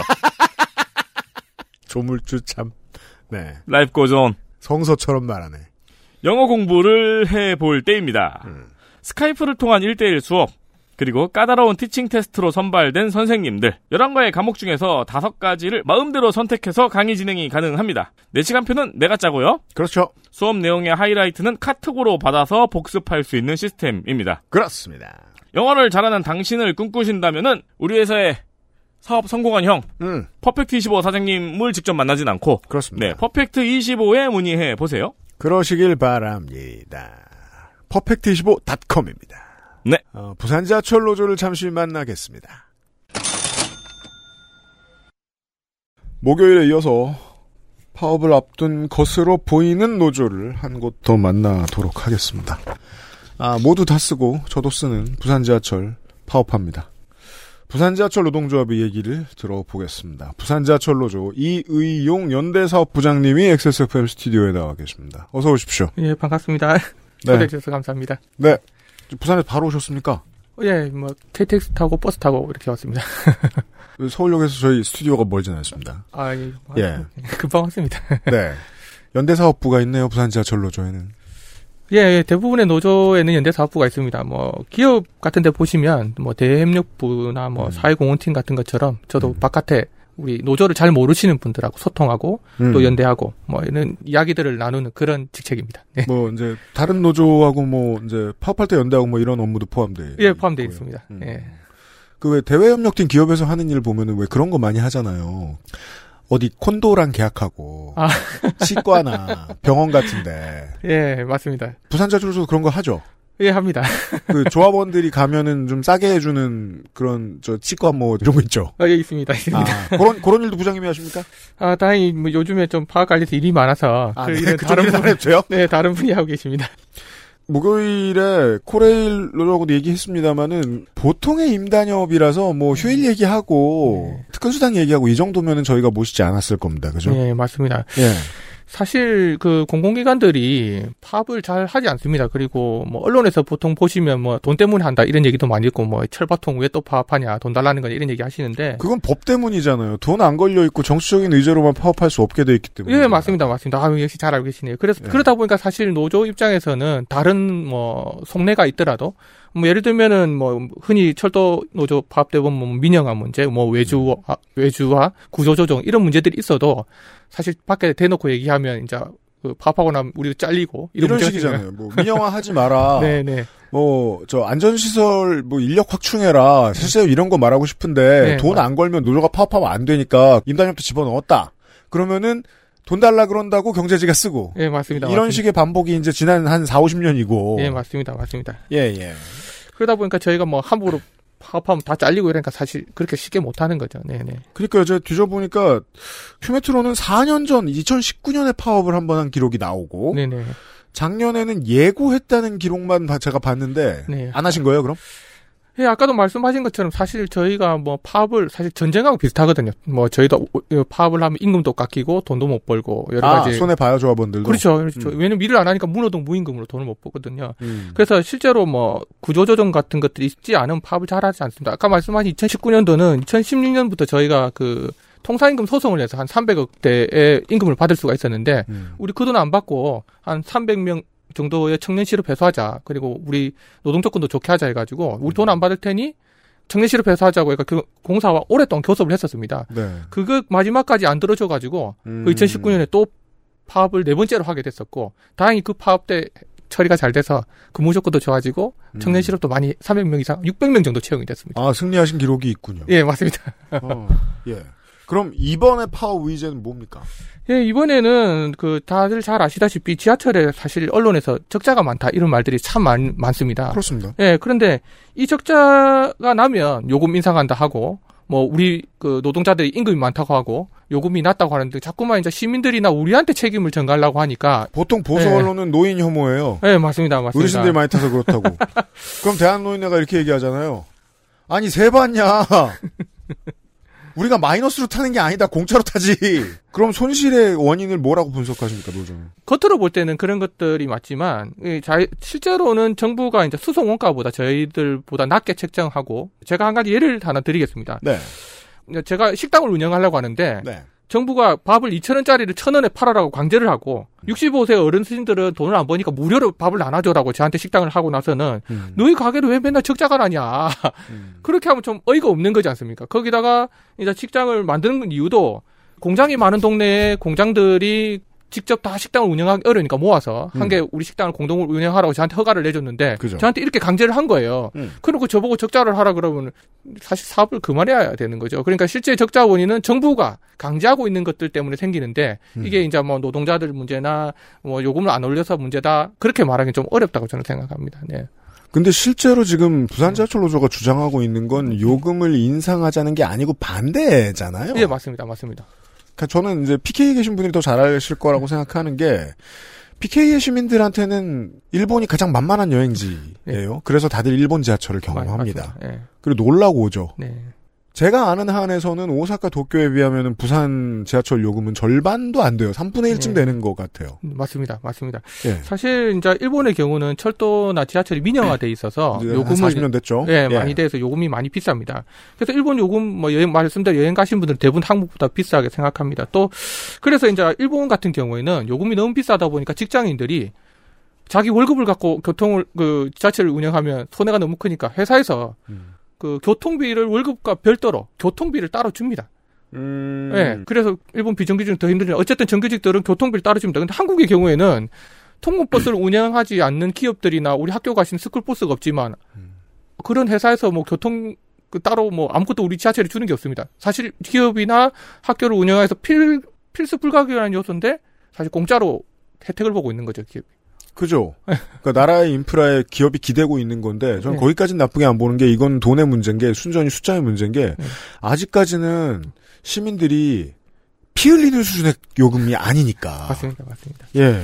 그래서 이제 저희는 아까 말씀드린 그런 기업들이나 어, 이익을 보고 있는 데- 데서 조금 더 그 세금을 통해서 어 이렇게 투여를 하- 한다면 훨씬 더 이제 요금들이 반영 안 되고라도 운영될 수 있다라고 보는 거고요. 실제로 요번에 요금 인상해서 어, 해결되는 돈이 한 400억 정도밖에 안 됩니다. 400억. 예, 부산시 예산 뭐 몇, 4천조 뭐 1, 1조 가까이 되는데 그게 뭐 400억 사실 도로 한 개 닦고 사실 터널 한 개 되면 1조 원씩 들잖아요. 그렇죠. 그렇게 생각하면 과연 도로를 내 가지고 사람들이 어, 자동차를 많이 몰고 다닐지 요금을 안 올리고 어 그렇게 하는 게 더 좋을지 생각을 해봐보면 사실 대중교통을 이용하는 게 더 좋지 않습니까? 나라 입장에서 보면 요새 뭐 기후 위기 말도 많고 네. 그러니까 사실 요금을 안 올리는 게 더 좋은 거죠. 예. 음. 예. 그러니까 부산시의 살림이 투입되는 수준이 그다지 높지 않다. 네 맞습니다. 적자 맞습니다. 보전하는데 네. 그 말씀이신 거죠? 네 네 네 맞습니다. 네. 음. 그 그러면 이제 그 고 입장만 분명히 해놓을게요. 부산 지하철 노조는 지하철 요금이 올라가는 걸 반대하고 있다. 예, 맞습니다. 요즘에 일본보다 우리나라가 이제 환율도 그렇고 잘 산다는 얘기 약간 마- 그런 얘기 많이 해서 여행도 많이 가는데 극 최근은 좀 달라졌습니다만 보통은 그렇죠. 그, 렇죠 최근에 네. 뭐 주식이 일본이 좋다 해서 막 그런 네. 얘기 하는데 사실 이제 일본이 저는 그렇게 되는 개인적인 사견이지만 일본 교통비가 비싸다 보니까 사실 다른 데로 여행 가는 것도 되게 힘듭니다. 근데 우리나라는 그 노동자들이나 사람들이 이동이 매우 자유롭죠. 사실 이제 요금 교통요금이 싸고 싸니까요. 네. 그러다 보니까 저는 이제 이 교통이 나라로 보면 대동맥과 같은 건데 우리나라는 어, 자유롭게 이동할 수 있- 있으니 뭐 지식이나 모든 것도 교류도 활발하다. 다만 일본은 그렇지 못하다. 그래서 저는 좀 우리나라가 더 발전하고 있지 않나 사실 그런 생각을 하거든요. 물론 근거는 없지만 그래서 좀 교통요금을 올리는 게 과연 국가 발전에 도움이 되는가. 어, 그래서 다른 해외, 지금 뭐 독일의 구유로 정책도 그렇고, 다른 나라들은, 어, 이런 그 물자들이나 사람들이 자유롭게 이동할 수 있도록 어, 대중교통을 활성화하는 방향으로 계속해서 정책이 바꾸고 있는데, 저희는 계속 일본의 방향처럼 민영화한다는 얘기도 나오고, 요금도 올린다는 얘기가 나오니까 좀 당황스럽죠. 저희가 동의하는 게 네. 오사카나 도쿄의 시민들은 네. 자기 구역 내에서 거기도 이제 거대 연담 도시잖아요. 그렇죠. 자기 구역 내에서 20km, 30km 정도 떨어져 있는 곳을 지하철 타고 가는 걸 상당히 불편해 합니다. 요금이 파파파파팍 올라가니까. 맞습니다, 맞습니다. 근데 우리가 버스 터미널에서 내리면 노포잖아요. 네, 네. 그러니까 노포가 1호선 끝이잖아요. 네.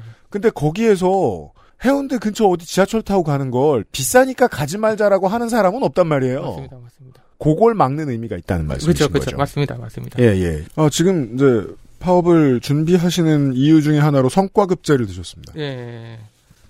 이게 공사에서 뭐가 문제인지를 좀 설명해 주셔야 되겠습니다. 왜냐하면 예. 대기업들은 많이 하니까 이미. 예, 맞습니다. 그 사실 이제 우리 지하철 같은 공공기관들은 요금 말고는 사실 돈을 벌 수 있는 일이 없습니다. 아까 뭐 요금도 제한돼 있고. 예를 들면 뭐 지하철로 오면서 아파트 지을 수 있게 사업해주면 지하철 돈 엄청 벌거 아닙니까? 아주 본능적으로 설명해 주셨 예. 맞아요. 근데 그런 일들은 사실 못하게 되어 있어요. 돈 벌어오는 직원이 포지션이 별게 없어요. 네, 맞습니다. 그래서 오히려 어, 예산을 아끼고 이렇게 하는 분이 성과를 내도록 되어 있어요. 광고도 대행사에 맡기고 돈을 벌어오는 포지션이 어디 있어요 그 회사에? 그래서 예를 들면 저희가 그런 성과를 내야 되다 보니까 정부에서도 어떻게 하냐면 우리 그 전동차를 최초에 전 우리 지하철이 만들어질 때는 도시철도법이 만들어질 때 15년의 내구 운영안이 있었어요. 차를 전동차. 15년 정도 몰 수 있다. 예, 그렇죠. 96년도에는 25년, 2000년도에는 30년, 2009년도에는 40년. 계속 늘렸어요. 예, 2014년 이명박 정부 때는 아예 내구년을 없애버렸습니다. 영원히 써라. 어, 예, 그렇죠. 이제 고쳐서 써라. 음. 그럼 부품을 아껴야지 돈이 남지 않습니까? 네. 그러니까 당연히 시민들이 생각해 주면 우리 차도 엔진오일도 자주 갈아주고 브레이크 패드도 자주 갈아주고 안 그러기 시작했다. 아껴야 되니까요. 뭐, 뭐 특별한 검사를 해서 괜찮다고는 하지만 그걸 어떻게 뭐 다 장담할 수 우리가 다 할 수 있는 건 아니니까요, 사실. 그래서 야. 예기치 못한 일들이 많이 발생할 수 있어서 그래서 저희도 어 2015년 16년 부산에 이게 그때 사고 하도 많이 발생해서 네. 이제 시민들한테 너무 위험하지 않느냐 서명을 한 10만 명 받아서 그래서 이제 전동차를 한 그때 당시 60대 정도 음. 바꿨어요. 바, 예, 바꾼 적이 있습니다. 그래서 시민들이 너무 고마워해줬어요. 되게 잘 싸우시네요. 아닙니다. 근데 현실 너무 현실적인 얘기니까요. 혹은 네. 되게 자랑을 잘 하시거나. 우리 성까지 얘기하다가 이 자랑으로 빠졌는데요. 아우 죄송합니다. 예. 대기업이나 중견기업 직원들도 요거 힘들어해요. 맞습니다. 예. 왜냐하면 성과급을 어떻게 산정하는지에 대한 기준을 안 알려주는 회사가 한 구할되고 네. 알려줘도 이게 맞는지 모르겠는 회사가 나머지라서 네. 언젠가 이상적인 세상이 오면 성과급제가 도입되면 참 좋겠지만 갑자기 도입한 성과급제가 성과를 잘 반영할 가능성이 없다고 믿고 계신 거 아닙니까? 예, 맞습니다. 사실 이제 팀 저희는 뭐 아까 말씀드린 대로 성과를 내기도 어렵고 팀별로 일하는데 같이 일하는 네 명의 팀이 똑같은 일을 하고 있는데 성과를 누구한테 더 주고 작게 주고 하기가 사실 어려운 거죠. 그렇잖아요. 어, 바쁜 시민들한테 이거 채점해 달라고 할 수도 없고. 예, 맞습니다. 맞습니다. 예, 그 성과를 낸다는 것이 매우 어, 저 측정하는 시스템이 없는데도 불구하고, 문제 그분들이 생각할 때는 나름대로 있죠. 뭐 있는데 그게 저희가 노동자들이 바라볼 때는 사실 아닌 경우가 대부분인 거죠. 이미 아마 직장인 분들은 대부분 느끼실 겁니다. 그 뭐 저 사기업으로 말할 것 같으면은 저 인사국가 평가에서 승진할 때 네. 승진 시험 보고 이럴 때왜 쟤야 하시는 그런 분위기 말씀하시는 거잖아요. 그렇죠, 그렇죠, 그렇죠. 예, 뭐 사실 다 알고 계신 거잖아요. 꼭 그 능력이라는 것이 음, 객관적으로 평가되기 사실 되게 어려운 구조죠. 공공기관들은 특히 만약에 성과급을 준다면 네. 노후 전동차를 교체를 성공시킨 노조한테 줘야겠네요. 아우 감사합니다. 제가 드리는 것도 아닌데 말만 하고 마는 거죠. 아 예, 그렇죠. 그러니까 왜냐하면 이런 공사는 대중교통이 직업이면 네. 그 위험을 발굴하는 게 능력이니까. 위험을 발굴하고 어, 그런 것들을 찾아내는 것들에 대해서 더 많은 성과를 하고 해야 되는데 예를 들면 뭐 요즘에 최근 중대, 중대재해처벌 같은 생계가 사고 안 나게 하는 게 중요한 성과잖아요. 그러니까요. 이제 기업이 아니라 지자체장한테도 적용하려고 막 하잖아요, 시민들이. 근데 그런 거 다 발굴하면 돈이 수반되지 않습니까? 그 대책을 세워야 되니까. 돈이 들죠. 그렇죠. 그럼 돈이 드니까 예산부서나 위에서 볼 때는 뭐 자꾸 돈 드는 거 찾아내냐라고 음. 생각하는 눈치가 있으니 그게 꼭 물론 찾아내면 좋다고 하지만 관심도가 지금들이 떨어질 수밖에 없는 거죠. 어떻게 하면 돈을 아끼는 거를 어, 관리자들이나 정부나 더 좋아하니까 어떻게 돈을 아끼는 것을 찾느냐가 더 높은 성과를 받게 되는 거죠. 이러면 이거는 일반적인 동아시아 보수 정치의 패턴으로 나갈 수밖에 없습니다. 누가 죽어야 그래서 표가 떨어져 나가 봐야 그때 고칠 거고 그게 아니면 돈 쓸 일이 없게 하겠다. 그래서 저희가 어, 예전에도 이제 성과연봉제 당시에 이제 직무성과제도 할 때 어떤 얘기를 예를 들었냐면 그 예전에 그 우리 임산부들 네. 제왕절개 수술을 되게 많이 하셨어요. 네. 병원에서 사실상 다 제왕절개 수술했거든요. 돈이 되니까. 권하고 그랬어요. 네. 돈이 되니까. 음. 예. 근데 지금은 이제 다행히 요 많이 바뀌고 해서 거의 많이 안 하시고 자연분만을 많이 하시거든요. 음. 그러니까 병원에서도 보면 의사들을 돈이 많이 벌어기 위해서 뭐 사진도 찍으라 하고 과잉 진료 하는 거죠. 네. 그러니까 이 성과 제도라는 것이 공공기관들은 누구로부터 돈을 버느냐 시민들을 상대로 사실 돈을 버는 거잖아요. 아, 좋은 표현이네요. 왜냐면 네. 그 돈 벌어야 되는 압박 때문에 일반 시민들 가장 피곤하게 하는 존재 중에 하나가 안타깝게도 봉직의 월급 이사다 보니까 네. 월급 이사도 꼭 그럴 생각은 없는데 그렇게 하셔야 되니까. 그렇죠. 근데 음. 이제 공공기관들은 대부분 다 대시민 서비스를 하는데 여기 보고 돈을 많이 벌어라는 거 시민들한테 많이 뜯어먹어라. 사실 음. 그렇게 볼 수도 있는 거죠. 이제 그렇기 때문에 어, 그런 음, 성과 제도를 공공기관에 도입하는 것이 맞느냐. 그래서 사실 근로복지공단 같은 곳에도 이제 산재가 나거나 하면 돈을 안 주던 방향으로 소송을 해야 해서 잘하는 게 능력이잖아요. 아, 네. 지난 정권에서 캠페인도 했죠. 예, 그 네. 사실 일하다가 다친 사람들한테 최대한 많이 주려고 기금도 만든 건데 음. 성과 제도라는 것이 악용되다 보니까 그렇게 되는 거죠. 네. 과거에도 우리 그 부산의 형제복지원 사건 같은 경우도 경찰들이 진급하고 성과 내려고 길거리에 노 불황자들 잡아가지고 막 갖다 놓고 해가지고 진급하고 그런 거 한번 언론에서 들으셨을 겁니다. 그죠. 그 예. 형사들의 입장은 그저 월급쟁이일 뿐이었다는 게 그렇죠. 가장 큰 문제잖아요. 그렇죠. 예. 예, 시스템이 못된 사람을 만들어 놓은. 그래서 공공기관에는 이런 성과급제가 매우 좋지도 않은데도 불구하고 음. 이제 윤석열 정부에서는 지금 직무성과 제도라고 이름만 바꿔서 다시 재추진하고 있으니까 저희가 반대하고 있는 겁니다. 성과급제를 막자는 것도 파업의 내용에 하나 포함이 되고. 예, 맞습니다. 지금 저 지하철 타면은 이 홍보 내용을 시민들이 보실 수 있습니까? 저희는 나름대로 사실 많이 알리려고 하는데 잘 안 돼서 특별히 이렇게 초대해 주셔가 오늘 이 자리도 나오게 됐습니다. 그 나쁜 점이 하나 있는 게 예. 수도권 지하철은 이제 광고 효과가 없다고 생각하는지 전동차 내 광고가 별로 없거든요. 아, 근데 부산 아직 영업이 잘 돼요. 볼 게 많아요.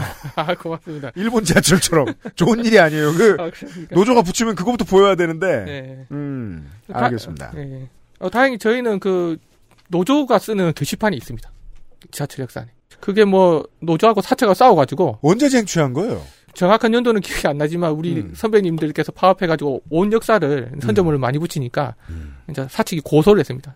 그래가지고 업무방해로 음. 법원에서 중재를 해서 여기 여기만 붙여라고 해가지고 예, 그 오래된 게 아직 붙어 있습니다. 그래서 사측에서 못하게도 하지 못하고 아주 좋습니다. 전국에 저희만 유일합니다. 아. 예. 그래서 시민들께서 그 보통 광고료 많이 받지 않습니까? 음. 어, 노조가 저런 비싼 광고를 왜 주냐 해서 하는데 음. 사실상 법원의 주- 그 중재 결정으로 난 거라 가지고 아. 서로 손을 못 대고 있습니다. 그러니까 그걸 쟁취하기 위해서 네. 가끔이 사직구장에 말을 100개 들고 있는 사람들처럼 이렇게 쭉 있어가지고 힘을 먼저 과시하셨군요. 예, 고맙습니다. 끝으로 또 하나 제가 궁금한 거 하나 마지막으로 좀 여쭙겠습니다. 언론에 제가 반짝 등장해서 봤었어요. 네. 부산교통공사의 한문희 사장이 임명을 반대한다고 부산지하철 노조가 뭘 했다는 얘기를 들었는데 네. 그게 얼마 안 된 것 같은데 임명을 강행했다고 얘기하면 주어를 빼고 봐도 박형준 시장이 했을 거라는 건 알 수 있어요. 맞습니다. 맞습니다. 그 선이 아닌 이상 이거 밀어붙일 수 없는 자리니까. 근데 지금 봤더니 그만뒀어요? 온대 복귀하셨더라고요. 오신 대로. 코레일로. 코레일로 다시 갔어요. 예, 그전에는 뭐 코레일 본부장님이셨는데. 이게 이상한 이유 중에 하나가 네. 지난번 부산 지하철 공사 사장도 네. SR 사장이 됐거든요. 예, 맞습니다. 저희도 참 이상합니다. 이게 저- 뭐죠? 저희가 뭐 훈련을 좀 잘하는 것 같습니다. 노조가 CEO를 훈련을 잘해서 그런지 모르겠는데. 그러니까 저 노조 무서우니 가서 경험하고 오도록 뭐 그런 어. 거예요, 뭐예요? 아, 그, 뭐 저희도 솔직히 뭐, 농, 농담을 그런 말 하는데 도저히 이해가 되지 않습니다. 사실 공공기관들 장은 임기를 준 이유가 중립적으로 어쨌든 보장된 임기를 가- 내에, 어, 잘 하라고 하는 건데. 여기 와서 뭐 철새처럼 여기 잠깐 왔다가 저기 잠깐 갔다가 뭐 제가 알고 읽기로는 이 그 이 시장님이 그 이 사장님 오실 때 헤드헌터들한테 이렇게 돈까지 주고 박형규 부산시에서 한 걸로 알고 있거든요. 그러니까 뭐왜 그런 쓸데없는 짓을 했는지도 이해를 못 하겠습니다. 공사 사장도 헤드헌터가 데리고 와요? 그렇다고 하더라고요. 부산이다 보니까 아무래도 이제 서울에 적을 두고 있는 분들이 잘 안 올라고 하고 그러다 보니까 아마도 좀 그래요? 그건 뭐 그럼 원래 있을 수 있는 일이라 네. 치죠. 네. 그럼 왜 임기를 임기 몇 년이에요? 1년 했습니까, 이 사람? 3년인데 전다못 채웠습니다. 2년 조금 좀한 것 같습니다. 그래, 2년, 네. 2년 정도? 네. 그러면 처음부터 임기 안 채울 생각을 한 누군가가 있었다고 봐야 되는 게 맞을 것 같고. 사고 쳤으면 기사라도 하나 나올 텐데. 저희는 더 기분 나쁜 게 임단을 교섭 중에 도망갔습니다. 이야. 교섭을 하고 지금 뭐 파업을 한다고 이렇게 쌩 난리를 치는데 어 미리 빨리 정리를 하고 제대로 마무리를 하고 가야 되는데 이 와중에 교섭 때 사장 빼주기. 어, 이건 교섭인 것도 의미가 있는 것 같네요, 그럼. 네 그렇게 도망가서 저희는 사실 지- 교섭 때 지지부진한 상태고 더 열받은 상황이죠. 지금 아직 교섭이 다 안 끝난 상태시고. 예, 그 교섭이 안 끝나고 뭐 사장이 없는 상태에서 해준다는 것도 없고. 하긴 이래논이 파업한다고 하셨겠죠. 그렇죠, 그렇죠. 예. 어, 근데 제가 궁금한 이유는 그거였다니까요. 전임 사장도 네. SR 하러 갔는데, SR 사장으로 갔는데, 네. 그러면 부산 지하철 공사 사장이라는 자리가 보수 정치에 있어서는 철도 민영화를 위해 거쳐가는 요직 저희가 볼 때는 경력을 만들기 위해서 왔다 가는 것 같다고 좀 생각하는. 레주메용. 예, 그렇죠. 이제 뭐 그쪽 자리에 보낼 사람을 부산 교통공사라는 그 이력서에 줄을 넣게 해서 사실상 보내고 보낸 게 아닌가. 사실 그런 생각이 드는 거죠. 그러니까 좀 되게 기분 나쁜 일인 거죠. 부산 시민들의 발인 교통공사를 운영하는 책임자를 보낸 게 아니라 정부가 자기가 원하는 지금 철도 민영화나 이런 걸 하기 위해서 필요한 사람이 있으니 어, 지하철에 보내가 경력 그게 없으면 다른 경쟁자들이 있어 곤란하니까 가서 가만 앉아 있다 와. 예, 그렇죠. 내가 원하는 사람의 경력을 추가해서 물론 물론 저희 내피셜이 저희 내피셜이지만 시스템상 비 올 때 역주행을 하든 말든 아니, 앉아있다 와. 우리 뭐 청와대 비서실 한번 갔다 오거나 이래야지 뭐 경력 쌓이면 선거도 나오고 그러지 않습니까? 그 맞, 예, 그, 그, 그분들이 음. 그런 경력이 조금 부족한 상태인데, 그 부산교통공사라는 그 경력이 생김으로써 철도에 보낼 수 있는 스펙이 더 확실하게 돼- 아. 탄탄히 마련되는 거죠. 그러니까 저희로서는 사실 이용당했다고 생각할 만큼 기분 나쁜 일인 거죠. 그죠. 그 자리 하나 밑에서 열심히 일하고 있는 모든 사람들은 능욕당한 기분이 드는 게 맞죠. 네. 아. 이번에는 제대로 뽑아서 안 했으면 좋겠는데, 박형준 시장이 어떻게 할지 모르겠습니다. 아. 정치 여러분 지방 정치란 요렇게 쓰입니다. 예, 아무튼 뭐 마지막 한마디 말씀 드려도 되겠 예, 예, 예, 좋습니다. 어, 아무튼 뭐 노조들이 여러 이유로 파업을 하는데 말씀하신 것처럼 언론이 제대로 저희 이야기들 실어주지 않습니다. 사실 오늘 이렇게 초대받아서 저희 이야기들을 할 수 있어서 너무 감사드리고 네. 괜찮았는지 모르겠습니다. 아무튼 저희 싸움에 많은 관심 부탁드리겠습니다. 알겠습니다. 부산 지하철 이용하시는 많은 여러분들 참고해 주시기 바라고. 그러게요. 결국은 우리가 철도노조 공공정책 팀장님하고 이야기했던 전국의 철도 민영화와 관련된 이슈에서 부산이 꽤 중요한 역할을 하고 있다는 사실을 파악했습니다. 부산 지하철 노조의 이의용 연대 사업 부장님 시간 내주셔서 감사합니다. 고맙습니다. 그것을 알기 싫다. 519회였습니다. 자, 애증의 정치 클럽을 다음 주에 만나 뵙도록 하겠고요. 손이상 선생이 광복절 때 와가지고 녹음하고 간 걸 다음 주에 풀겠습니다. 다음. 주에 다음 주에. 네. 네. 광복절 remind. 네. 광복절에 방송 나가는 줄 알고 광복절 얘기를 떠들고 갔습니다. 네. 네. 송구스럽습니다. 하지만 뭐 재미가 없진 않습니다. 아, 저는 손이상 콘텐츠를 마음속으로 두 가지로 나누거든요. 손이상이 빡친 거, 억지로 쓴 거, 요렇게 있어요. 그게 원고에서 보여요. 그렇죠. 네. 네. 근데 요번엔 좀 빡친 콘텐츠예요. 그래서 쉽게 구분할 수 있습니다. 이상평론은 두 가지. 손이상이 빡쳤다. 내가 화났다. 음. 예, PD가 화났다. 둘 중 하나인데 전자에 가깝습니다. 손이상 화내는 꼴을 확인하고 싶으시면 다음 주 토요일에 돌아와 주시고요. 목요일 금요일에는 애증의 정치 클럽으로 인사드리도록 하겠습니다. 윤세민 에디터하고 유승민 PD입니다. 서장준 민정수석이 편집하고 있는 그것은 알기 싫다 519회였어요. 8월 말에 만나요. 안녕히 계세요. XSFM입니다. I D W K 딸기예요?